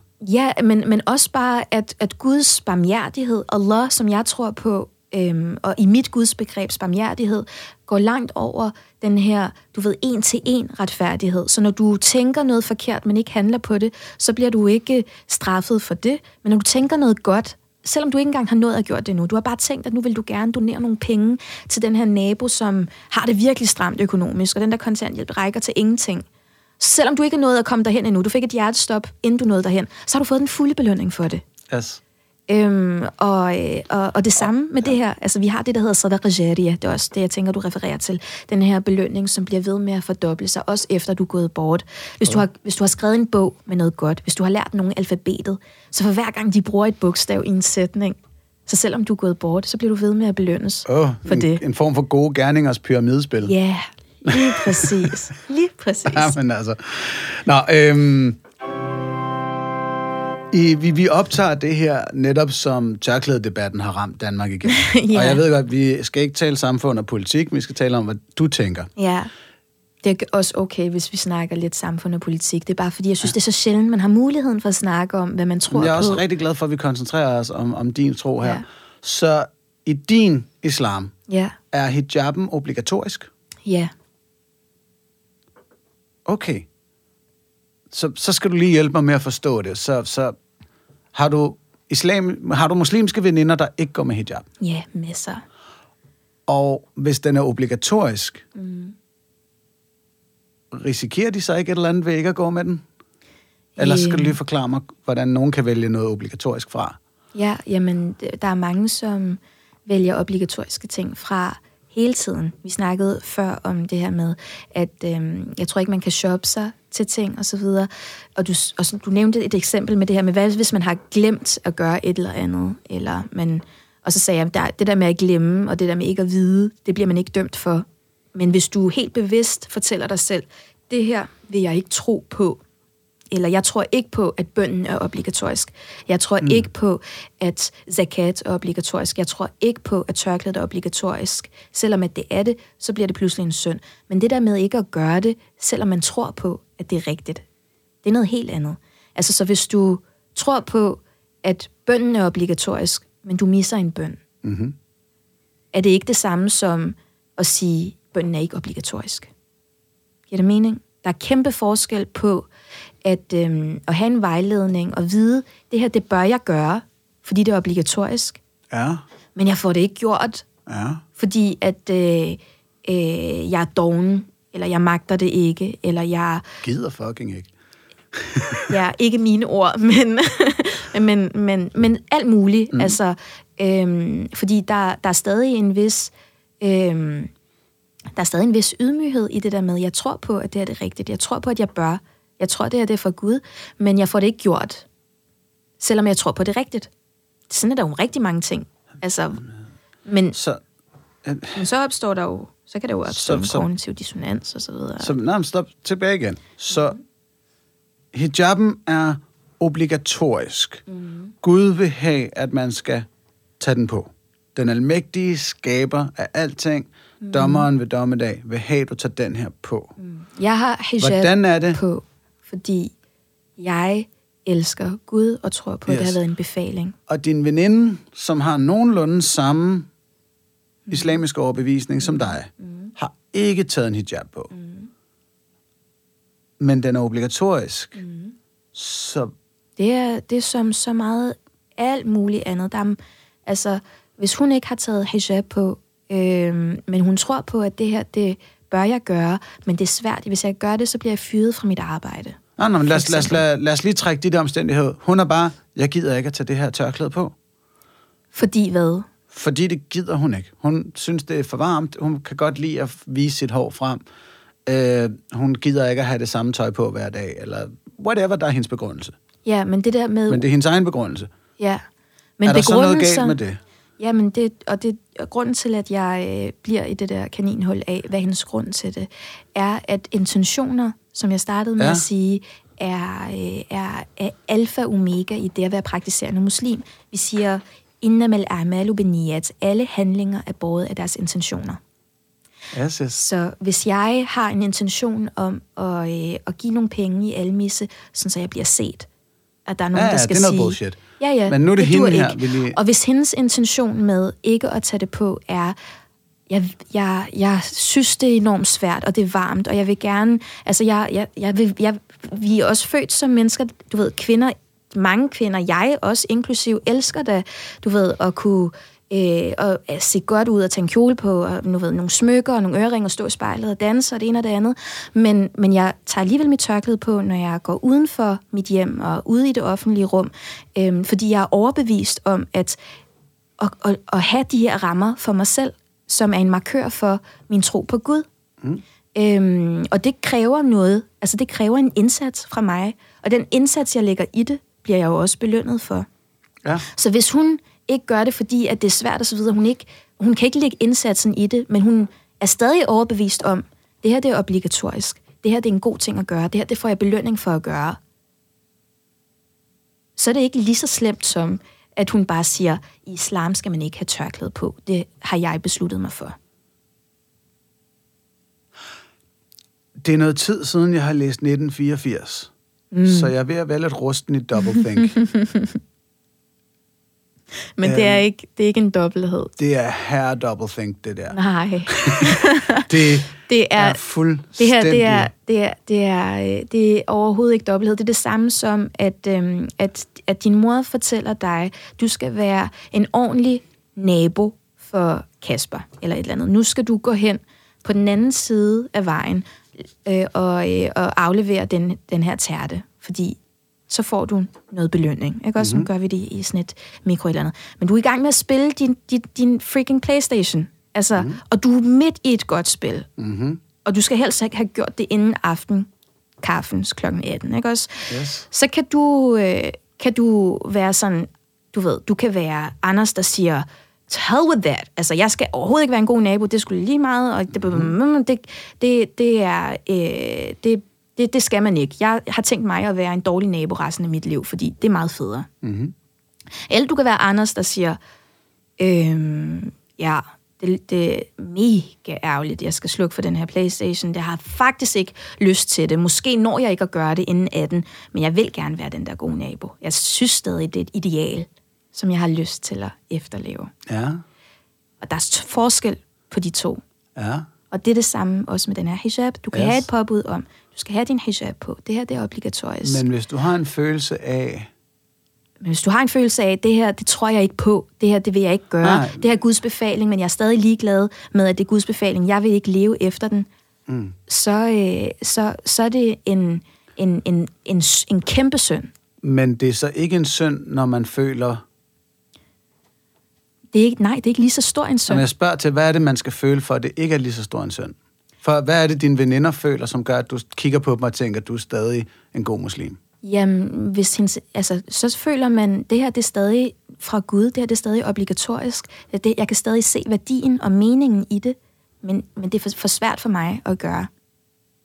Det er for svært for mig at gøre noget, som Gud siger er obligatorisk. Ja, det er for svært for mig at gøre. Hvad, hvad end, hvad end den, altså, og folk kan have forskellige ting, der gør tingene svært. Altså, vi er alle sammen i forskellige prøvelser. Det kan være, fordi det er dit arbejde. Det kan være, det er, fordi det er din familie, der absolut ikke vil have, Hvad, at du har tørklæde på. Ja, men, men det er igen der, hvor det er intention. Så hvis det er bare, fordi du ikke gider, det er ikke nogen omstændigheder, der gør det, så er det jo ikke en, øh, en, en, en lige så... Øh, øh, en du forstå- lige så stærk grund som, at hvis, det er... Hvis jeg tænker, Eller forstår du min analogi? Altså giver det mening, at der er forskel på at sige, det her det er bare fordi, jeg forstår alt den her snak om intention. ja, Yes, yes, yes. Om- Fordi jeg og har det hørt det er- mange gange før. det er humlen Og, i det jo. Ja, og det jeg kan høre er det samme, som jeg jo støder på ved alle næsten eftertroende. Mm. At der er noget af det her, jeg tillader mig at sige, det er double think, som på den her men måde... det er det bare overhovedet ikke. altså, trænger vi til at læse den igen, synes jeg. Øh, Nej, hun vil jo så kigge på dig Ja, og tænke, åh, Zainab har, har gjort det obligatoriske. Der er også et eller andet i forståelsen af ordet obligatorisk. Jeg synes, det bliver vildt i det her. Mm. Og konstant, for, det er fordi, jeg ikke kan. Det er fordi, jeg ikke kan. Det er fordi, jeg ikke kan gøre, hvad den almægtige skaber af universet rent faktisk ønsker af mig. Og det er den der løbende skam, som al succesfuld religion er god til at give sine følgere. Den der med kristne for at vide, hey, Jesus er perfekt, vi skal stræbe efter at være ligesom Jesus, men det er umuligt at være ligesom Jesus. Mm. Så du lever hele dit liv i en kamp for at opnå noget umuligt. Hvilket er perfekt, hvis man skal have lojale følgere. men prøv at høre, Det lyder som om, det ikke, her kan jo noget af det samme. Du, du, du havde mig, indtil du sagde at følge noget, der er perfekt. Det passer ikke. At Nej, nej, men nu er det ikke, flot Men nu var det, nu var det i den kristne. Nu er det Jesus, den her, ikke? at det Herhen- bedste er at tage hijaben på. Ja. Yes. Og du, nogen kan så ikke magte Mhm. mm-hmm. det bedste. Mm-hmm. Så de må gå med noget mindre end det bedste. Mhm. Mm-hmm. Og selvom det bedste er obligatorisk, og det ord er jo altså, sorry, men Mhm. mm-hmm. freaking obligatorisk. Ja, men altså, og, nu, det, og jeg bliver ved med at gå tilbage til det der med, nogen kan ikke magte. Mm. Hvad betyder det for, hvad det er for en intention, de har? Du skal vide, Anders, at der kan sagtens være muslimske piger derude, som ikke har tørklæde på, som i Guds øjne er langt tættere på ham, og langt bedre mennesker og bedre troende muslimer, end jeg er med mit tørklæde. Mm. Fordi jeg kan godt have haft en intention om at have det på, bare for at... Yes, yes. Men, men Alt alt, alt de ting vedkommende, alt andet lige. Nå, men det er bare, fordi det, Ja. det, det er slet ikke sådan en... Øh, øh, altså, det, det er hele humlen i det her. Hvis, hvis jeg bare ikke tager det på, fordi jeg ikke magter det, øh, og jeg vil ikke...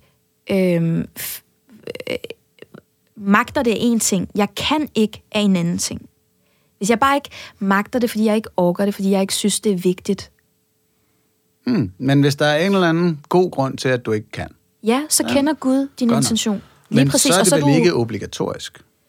Nå, men så er det jo, så er det jo der, man, man, øh, man ligesom skal snakke om begrebet obligatorisk. Ikke? Også fordi jeg kan godt forstå, at, at man i ordet tænker, hvad betyder det der Ja, obligatorisk for og så det videre. synes jeg, I skal bruge et andet ord.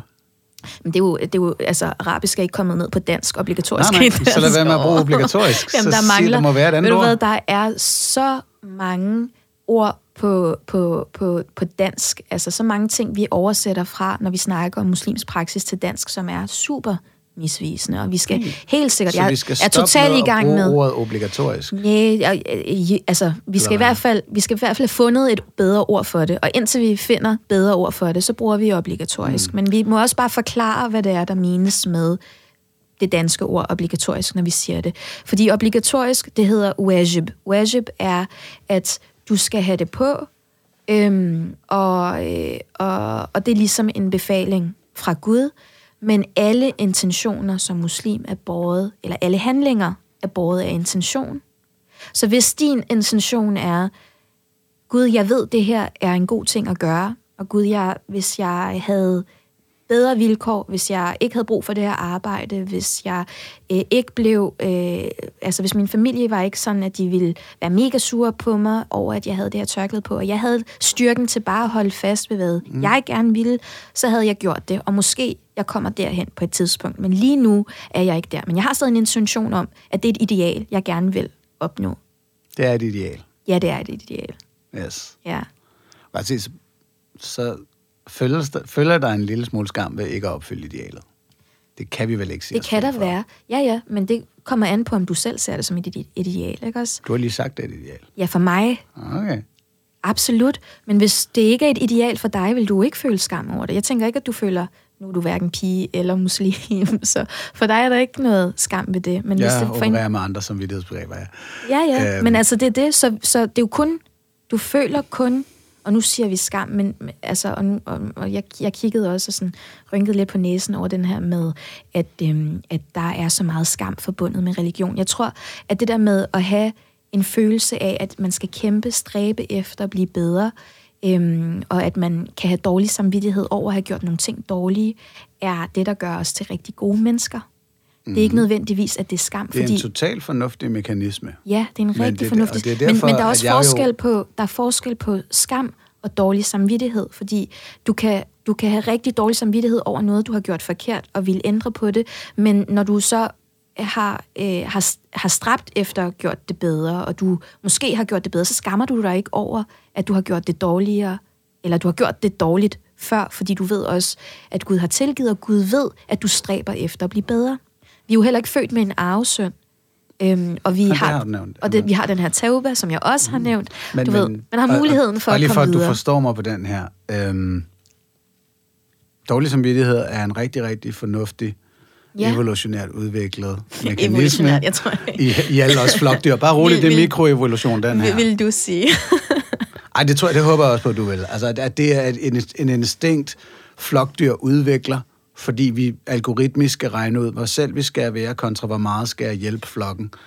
Og der, det er jo der, jeg mener, min samvittighed kommer ind i Der billedet. er så mange... Jeg har, jeg har hest, og de flokke, altså, i, de er, har nul samvittighed for, når de æder fra den andens boks og så videre. Vil du mene, de heste har nul samvittighed over for hinanden? Fordi det tror jeg ikke, du har. Nej, men de har i hvert fald nul samvittighed, når de ligesom tager af den andens mad. Og det mest videre. avancerede flokdyr i verden, i hvert fald den vi kender, mennesket, har udviklet meget, meget avancerede, i mine øjne, algoritmer til at regne det her ud. Og det synes jeg er glimrende, at vi for eksempel er nået så langt, at jeg nu er klar over, når jeg træder på speederen i en bil, at så går min handling ud over nogen andre. Jeg forbruger noget energi, og når man forbruger energi, så dræner man et eller andet på den her planet, og så videre, og så videre. Jamen, jeg forstår 100 procent, Godt. hvad du mener. Og det, det som Jeg- frustrerer mig som ateistisk... Vi er ikke flokdyr. Du skal du kan tale for dig selv. Jeg er ikke et dyr. Alright. Som ateistisk menneske, det er, at nogen så går ind og kommer på, hvad jeg tror er øhm, fiktive kriterier for, hvornår jeg skal have dårlig samvittighed. Der er masser af kriterier i virkeligheden, jeg kan navigere ud fra. Der er Hvis det havde været ting. fiktivt, havde du ikke haft dårlig samvittighed. Øh, nej, men det er jo det... Altså, den enes fiktion er den andens virkelighed. Mm. Det er det, det drejer sig om her. En eller anden kommer og siger, jeg er øh, kasteløs hindu, og følgelig skal jeg gøre sådan her og sådan her, og jeg sidder og tænker, ej, det er fandme synd, du tænker sådan. Mm. Fordi du kun bare navigerer ud fra virkeligheden, og så får god og dårlig samvittighed ud fra det, mm. frem for noget, som en eller anden har bildt dig ind. Vi er jo enige om, at Helt vedkommende sikkert. her er blevet bildt noget ind, fordi vi Enig. tror ikke på hinduismen. Mm. Øh, og det er jo sådan, jeg så har det med Alle, alle religioner. religioner. Yes. Og, Og det det, er derfra, jeg. jeg taler om det her. Ja, ja. Jeg, jeg, jeg forstår, hvor, hvor du kommer fra i, øhm, i, i det her med samvittighed. Nu, nu er, er vi en skabning, som er skabt med samvittighed, Hmm.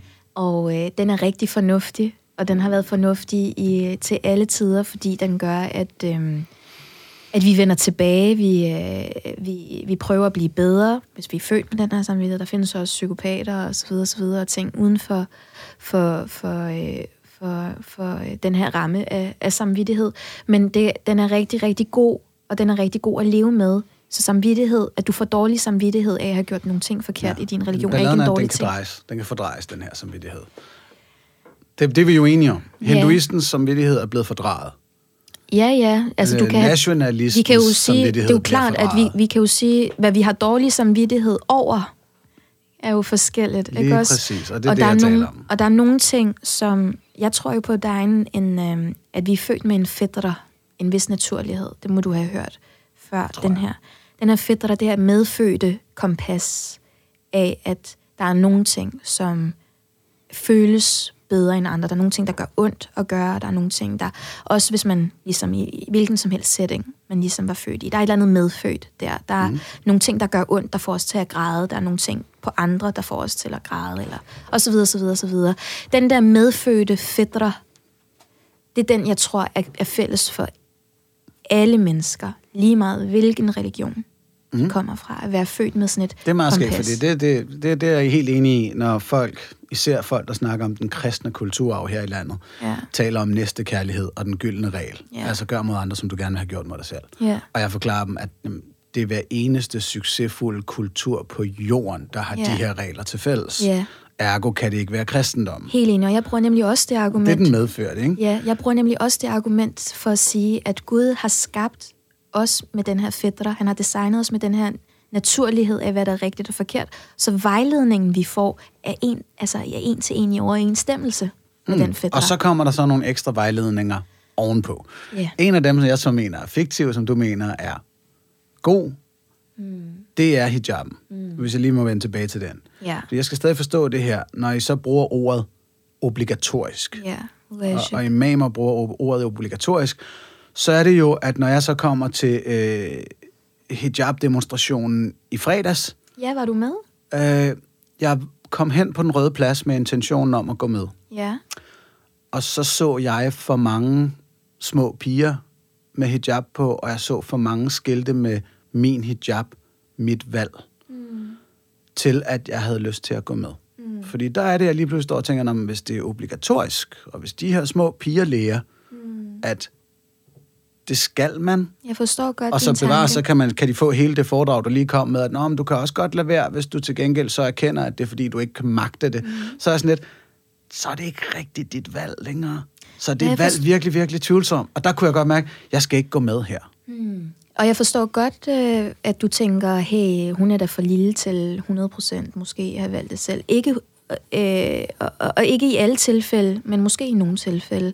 Øhm, fordi fordi der, er- der er to ting i det. Altså, jeg tror for det første, at børn har også en religionsfrihed, som vi, som vi ikke så tit snakker om. Altså en frihed til at eksperimentere, eller have tørklæde på i dag, eller spejle sig i deres mor, eller deres store Eller være søster. hindu i morgen. Eller, ja, eller altså, børn har en, en frihed til at, øh, og, og, og nu hvor vi snakker om tørklæde, finde det frem, tage det på, tage det af osv. Men forældrene har også en bemyndigelse og en frihed til at opdrage med den religion, de tror er bedst for deres børn.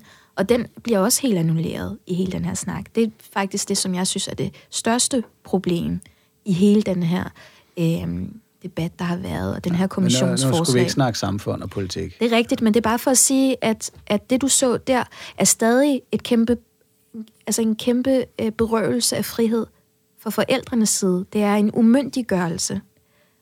Det er at sige, at de her forældre vil ikke deres børn det er godt, eller at de har tvunget det ned Eller over hovedet på dem. misforstået noget.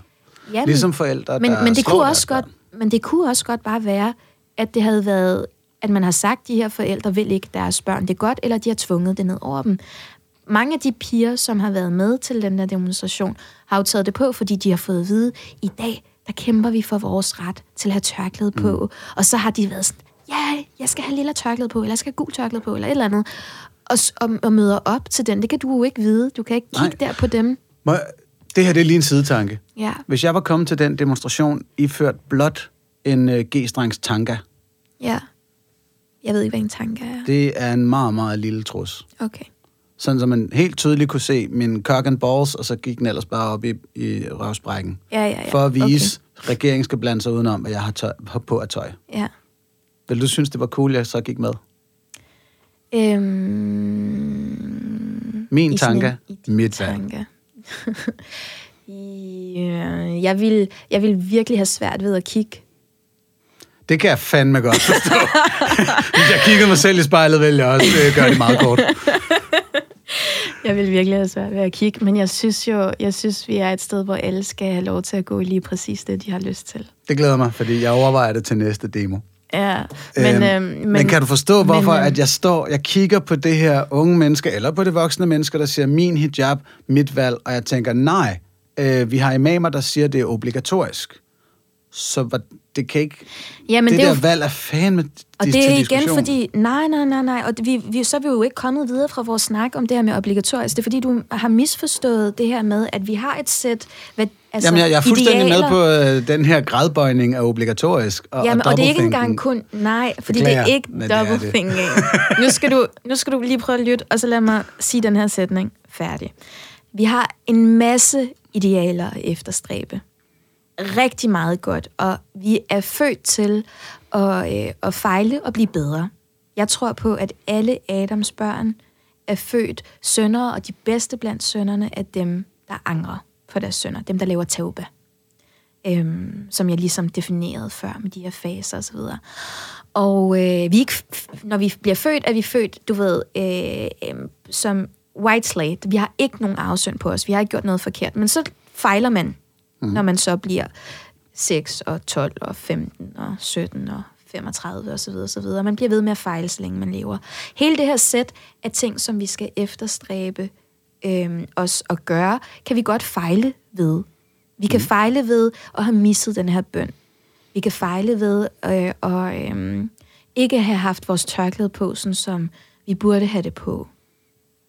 Vi kan fejle ved ikke have betalt vores fulde zakat, eller en ordentlig zakat. Øhm, men det ændrer intet på, at hele den lange liste af, af, af obligatoriske idealer fortsat er obligatoriske. At du har fejlet ved at gøre det, gør den ikke mindre obligatorisk. Det betyder bare, at du stadig er på en rejse mod mm. at følge det. Men man fejler. Ja. Du fejler og bliver bedre, rejser dig op og gør det igen og gør det bedre. Og, og, og tørklædet er også en, en rejse. Altså, du ved, så kan man have tørklæde på, men så tørklædet er jo også en, en, en, altså en del af det er jo også det her med øhm, en, en anstændighed i dit tørklæde, ikke også? Men jeg kan jo godt øh, have haft nogle dage, hvor jeg måske lige har haft, du ved, så har det bare været helt tætsiddende jeansbukser eller et eller andet, og, og, og du ved, så er det pludselig blevet meget mindre, du ved, tørklæde med det formål, jeg ved, tørklædet skulle have, og så gør jeg det bedre i Nå, morgen. altså, det er det her med, at tørklædet skal mindre om at have løssiddende tøj på os, eller hvad? Øhm, tørklædet er en, er, en del af tørklædet er løstsiddende tøj. Altså tørklædet Yes. er øh, Godt. så, en del af det er det her med, med hvordan Så- du ligesom går klædt. Men det er kun en del af det, fordi der er også den del af tørklædet, som er din markør for din tro på Gud Yes, og yes. din kærlighed til Gud. Men man fejler. Det er det ord, du brugte. Ja, selvfølgelig fejler vi. Vi fejler. Alle Nå, når mennesker man her fejler. mener, altså du siger, tørklædet er idealet, mm. og så kan man tilstræbe det, mm. men fejle at nå idealet. Mm. Og det er det, dine veninder gør. Lige præcis. Det, og det er helt rigtigt forstået, og, det, og så ved jeg ikke, hvad man skal kalde det, ud over obligatorisk. Eller det kan være, at vi kan finde et ord i fællesskab, som er bedre for det. Men, men, men Så ideal... tror jeg, jeg vil anbefale jer ideal, ja. Ja, At sige, at tørklædet er idealet, ja, og øh, du må gerne fejle ja, i at opnå idealet, ja, men du fejler. ja. Det lyder som et meget skambehæftet begreb. Eller Det- tankegang. Det er... Ja, eller du har dårlig samvittighed, men jo, der er helt sikkert Ja, det er mange da svært, idealer. vil jeg sige, ikke at have dårlig samvittighed, hvis man ikke har tørklæde Og det er da man, og en god ting, men, du, men hvis du har gode grunde til, at det er helt umuligt for dig, så kender Gud dine intentioner. Så har du ikke noget at skamme dig over. Så ved du, at jeg har den gode intention, og, Og Gud det er kender ikke den. double think. Nej, Gud kender den. Gud ved, at du har en god intention. Og jeg bliver ved med at sige, det, jeg tror, det er, fordi du glemmer, at alle handlinger er båret af intentioner. Og det Nej, nej, nej, være, det glemmer jeg bestemt ikke. Bare rolig. Nå, men hvis jeg du har arbejdet så det- meget med eftertroende, at jeg udmærket er klar over, Hvis at du Gud husker kender din det- intention. Hvis det husker det så, det, så holder det op med at være sådan en double thing. Nej, det gør det ikke. Jo, det gør det. Det gør det. Det- det og det gør det, fordi at du ved, du bliver dømt på din intention.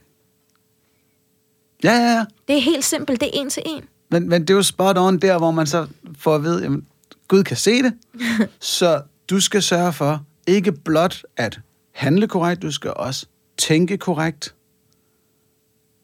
Ja. Du skal sørge for øh, først at tænke korrekt. Og hvis du så formår at være i stand til også at handle på det, er det rigtig godt. Og hvis ikke du formår at handle på det, men du ønsker det, og det er helt umuligt, så har du trods alt tænkt korrekt. så har du trods alt tænkt korrekt og bliver belønnet for det. Og er det ikke spot on double think? Jamen altså, hvis, øh, det er fordi, når, altså, 1984 og Doublethink og så videre, det er også, der, der ligger en, der ligger øh, en forståelse af noget selvmodsigende i det. Ja. Men det her er ikke selvmodsigende. Det her, det er, det her er direkte, at hvis du, det er din intention, som er den vigtigste. Og det er der Men ikke noget handling tilsvarer ikke din intention. Men din, det gør jo ikke noget for, at din intention stadig er rigtig. Nej, nej, men det er da det selvmodsigende i det. Det er Nej. det der med, hey, jeg er et sundt menneske, Nej, nej, nej, men men jeg det er fordi, ryger. det kan ikke være... Jeg er en god muslim, der mener, at hijab er obligatorisk, men jeg går ikke med den.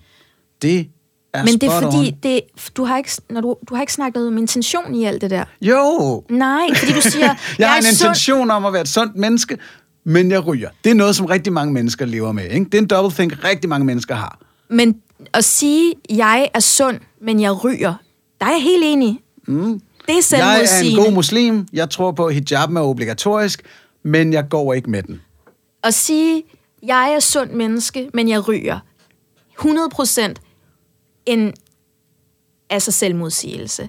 Men jeg tror på, det er sundt ikke at ryge, men jeg ryger. Det er ikke selvmodsigende. Mm. Og det er det samme med hijab. Jeg tror på, det er godt, men jeg er ikke derhen endnu. Så er det ikke længere double think, men så er det Lige bare skam. præcis.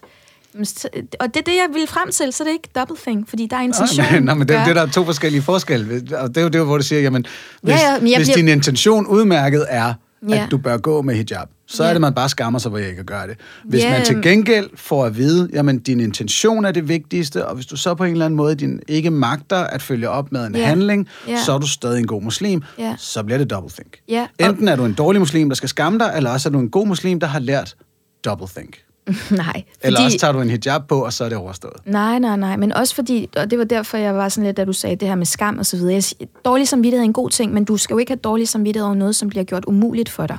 Så hvis du Jamen, det, vidderligt det, det ikke... snakker vi om med de ydre omstændigheder, det er jeg fuldstændig med på. Jamen, og det er jo det. Så hvis Men det er fordi, det- du vidderligt det- ikke kan, og du har svært ved at Ja, ja, gøre det, og men alle det- de der det ydre omstændigheder, det har jeg ikke så skal du ikke have nogen dårlig tidspunkt. samvittighed eller nogen skam. Det der med arbejdsgiver eller præst og sådan noget, det er slet ikke det, jeg har ind- været inde i. så skammer du dig ikke, fordi så kan jeg, dem har jeg mange af. Du ved, veninder, som, som øh, virkelig ikke kan få lov til at gøre det, og det, og det, det, og det er svært, og så videre, så videre, så videre.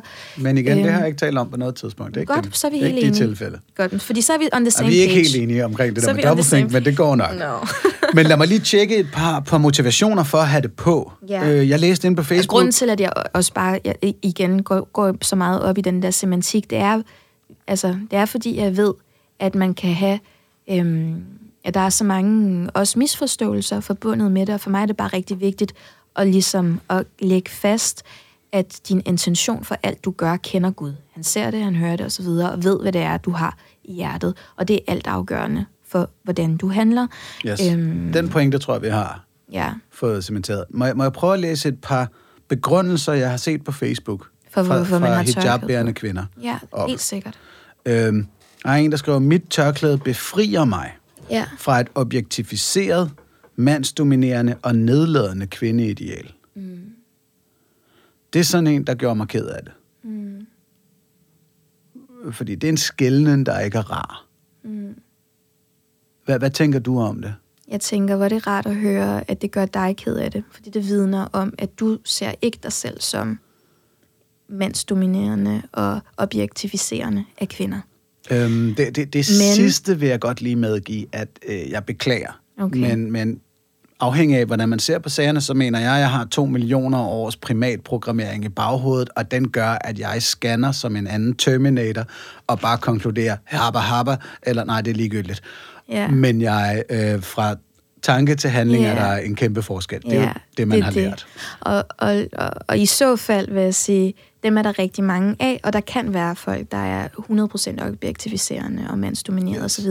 Og i så fald er det meget dejligt, ligesom at kunne sige, jeg bestemmer, hvem der skal se min krop, og hvem der ikke skal se det. Og så mm. er det en mm. befrielse at have den magt til at dække sin krop til med tørklædet. Det spøjs er, ikke, at jeg synes, det er lidt en illusion, vi arbejder med der. Øhm, nu formoder jeg, mm. at du og jeg har øh, markant forskel i vores internetpornoerfaring. Ja, det formoder jeg også. Jeps.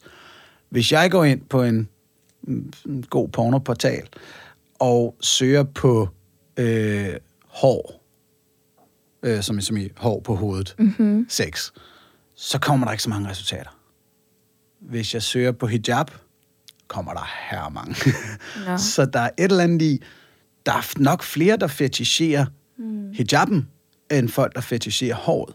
Mm. Så hende her, der snakker om at befri sig fra et mm. objektificeret, øh, øh, mandsdomineret kvindeideal, risikerer faktisk det modsatte. Mm.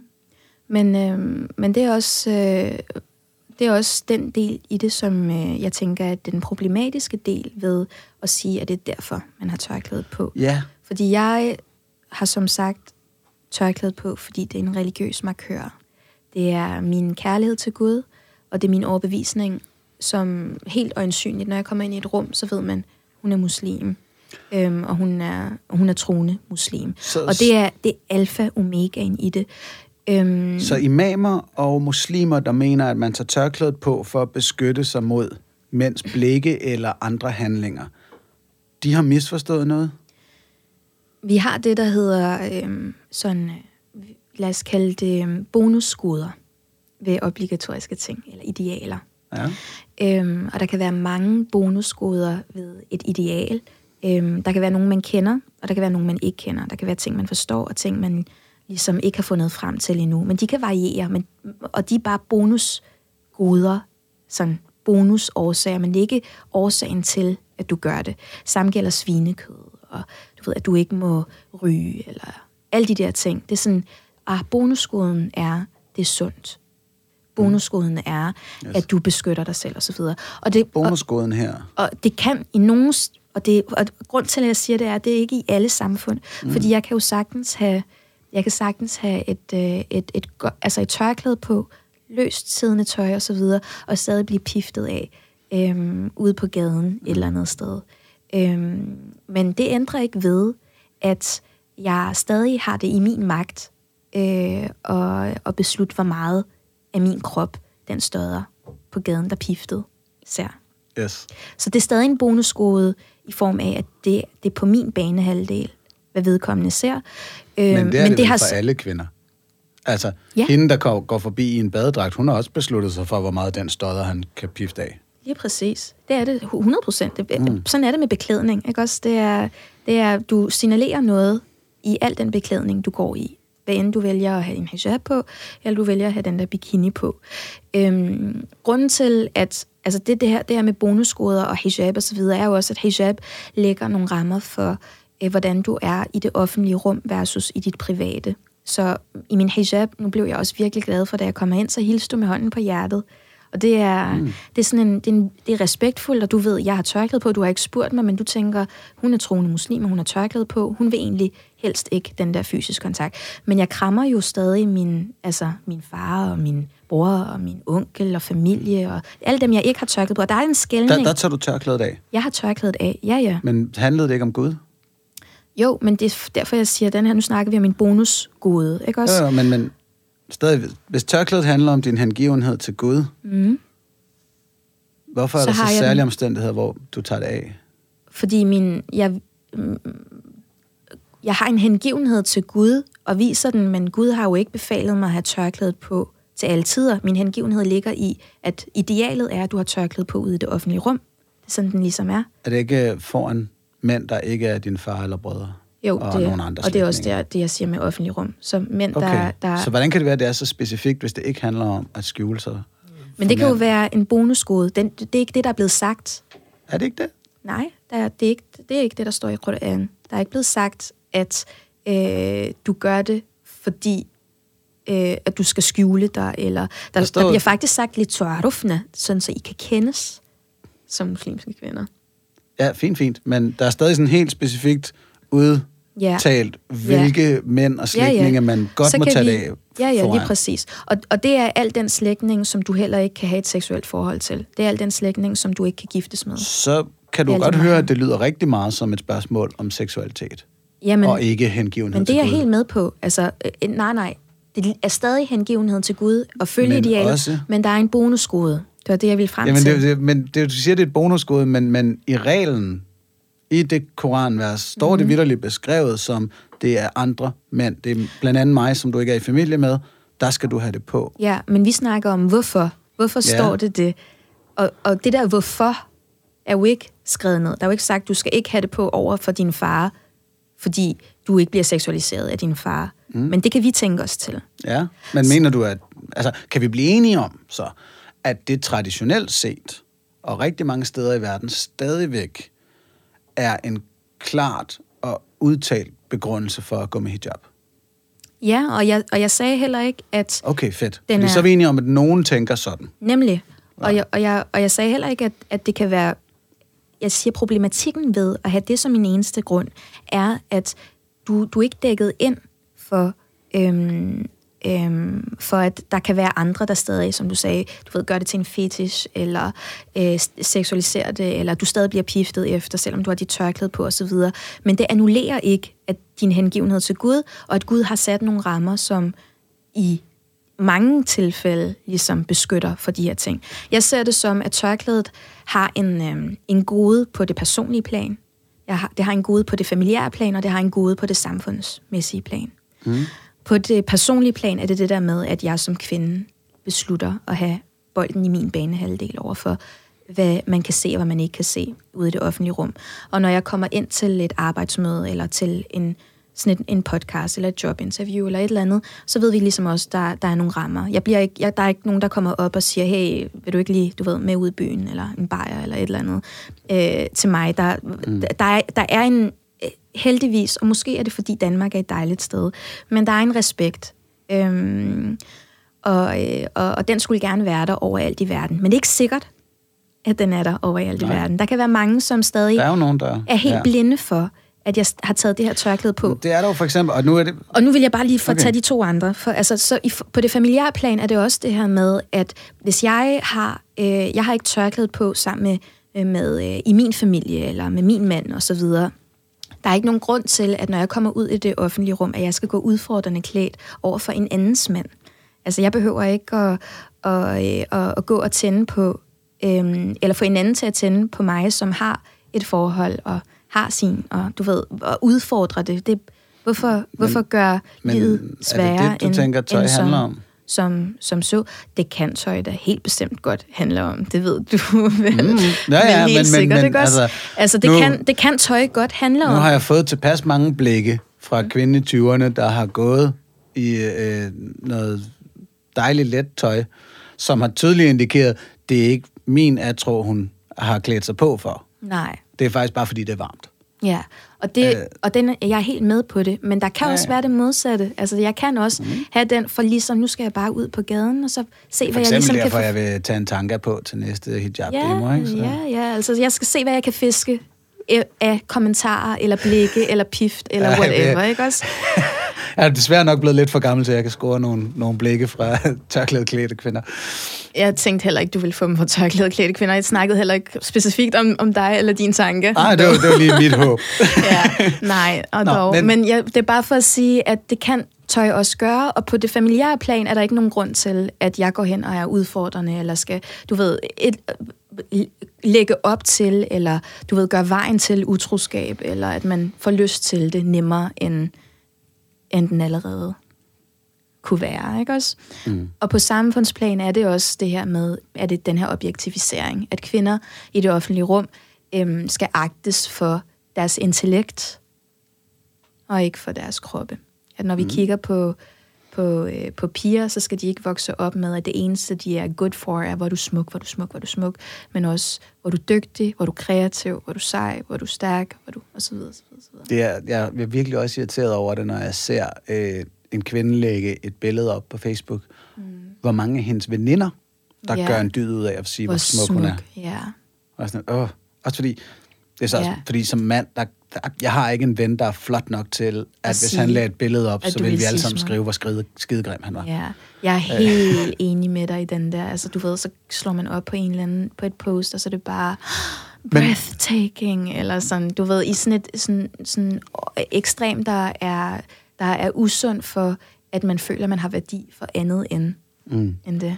Så lad mig lige se, om jeg kan fiske en øh, enighed frem. Men alt det her, de her tre ting, og undskyld, det er bare min sidste sætning. Godt. Alle de her tre ting er alle sammen, øhm, du ved, øh, det er de her bonusgoder, man får af, som også er tænkt som, at de skal være bonusgoder, men der kan, det kan sagtens afvige.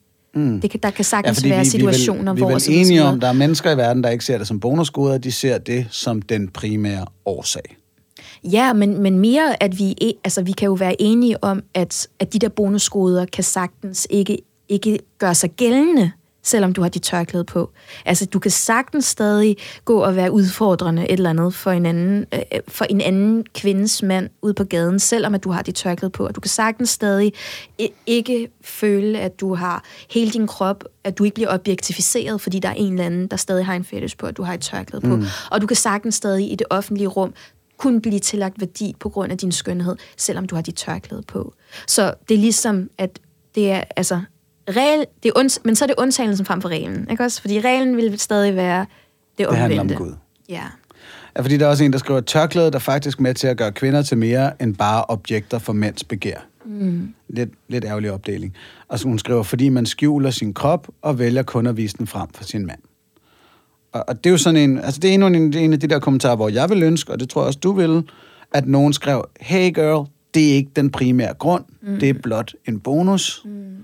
Øh, og jeg skal heller ikke lige kunne sige, som jeg citerer hende her, øh, mm. at, at hun ikke har skrevet noget med Gud også. Det, det er lidt vigtigt. Var- Den anden mm. til gengæld, det var bare, Det var det. jeg slipper for fucking mand. Mm. Øhm, der er Og det- også det udtryk, lad mig lige teste med dig, at man privatiserer sin seksualitet. Mm. Den bryder jeg mig ikke om. Nej. Øh, fordi den lægger jeg op til, at dem, der ikke har hijab på, mm. gør noget andet. Mm. Og der håber jeg, at vi alle sammen er enige om, at alles seksualitet er som udgangspunkt privatiseret. Mm. Medmindre man er stripper eller pornostjerne eller andet. Nemlig. Det, jeg synes også, det er et godt udgangspunkt, at alles ligesom, seksualitet skal være privatiseret. Så- og at, så det og jeg, jeg tænker også, at der er mange, der evner at gøre det, om de har hijab på, eller ikke har hijab på. Det, jamen, øh, og vi, altså det er allermest op til os mænd at forstå, at den er privat, uagtet om hun så er fucking nøgen på stranden. Ja. Øhm, men det er bare lige fordi, den. Dikotomi, ja, ja. den sætning lægger op til, og det var, jeg tror, det var Dalia Mogahed, der sagde det først, sådan, jeg, jeg privatiserer min seksualitet, hvor jeg var sådan lidt, Ja. Nej, tak. Ja, ja. Og ja, hun gør det. Altså, hun privat, privatiserer sin seksualitet. Det gør hun jo. Mm. Men, men at sige, at det kun er dem, er kun kvinder med tørklæde, der privatiserer deres hijab, der er jeg helt enig med dig i. Den, den holder ikke. Men, hun, men, men ikke desto mindre, så gør hun det i den der, i den der helt, altså går linen ud forstand, ved også at bruge hijab som Yes. sådan en yd, ekstra ydre markør. Der er en enkelt ting på min liste, vi ikke har nået, men nu er vi altså også en time og 40 inde i den her Ja, samtale. jeg synes, vi er slet ikke færdige med at snakke. Altså, jeg, Nej, vel? jeg vil også snakke om Big Bang, og jeg vil snakke om aborter. Jeg arbejder jo som gynekolog. Altså, Jeg skulle arbejder til at for tale om jomfrumyte. Og, jamen Øh, altså, ej, hvor er der Sign bare... up. Vi, vi, skal have en, øh, vi skal have en del 2 på et tidspunkt. Helt sikkert. Fedt, mand. Jeg hyggede mig så meget i dit selskab. Ja, men i lige måde, tak. Og tusind tak for øh, baklava også. Ja, men selv tak. Nu øh, kom jeg jo til at brænde af i, øh, i første omgang, så det her det har været min pæn undskyld og så videre. Men det, det er mig efter rejser, så er jeg bare... Jamen, altså, både i tanke og handling har du gjort det helt rigtigt lige der. Og det var godt. Eller det ved jeg ikke, om Lars synes, om han sidder og tænker, har du givet den vantro hund kage? Men Tværtimod. Jeg vil rigtig gerne have, at jeg sender bedste billede og signal, når jeg kommer herind. tusind tak, fordi du var med. Selv tak.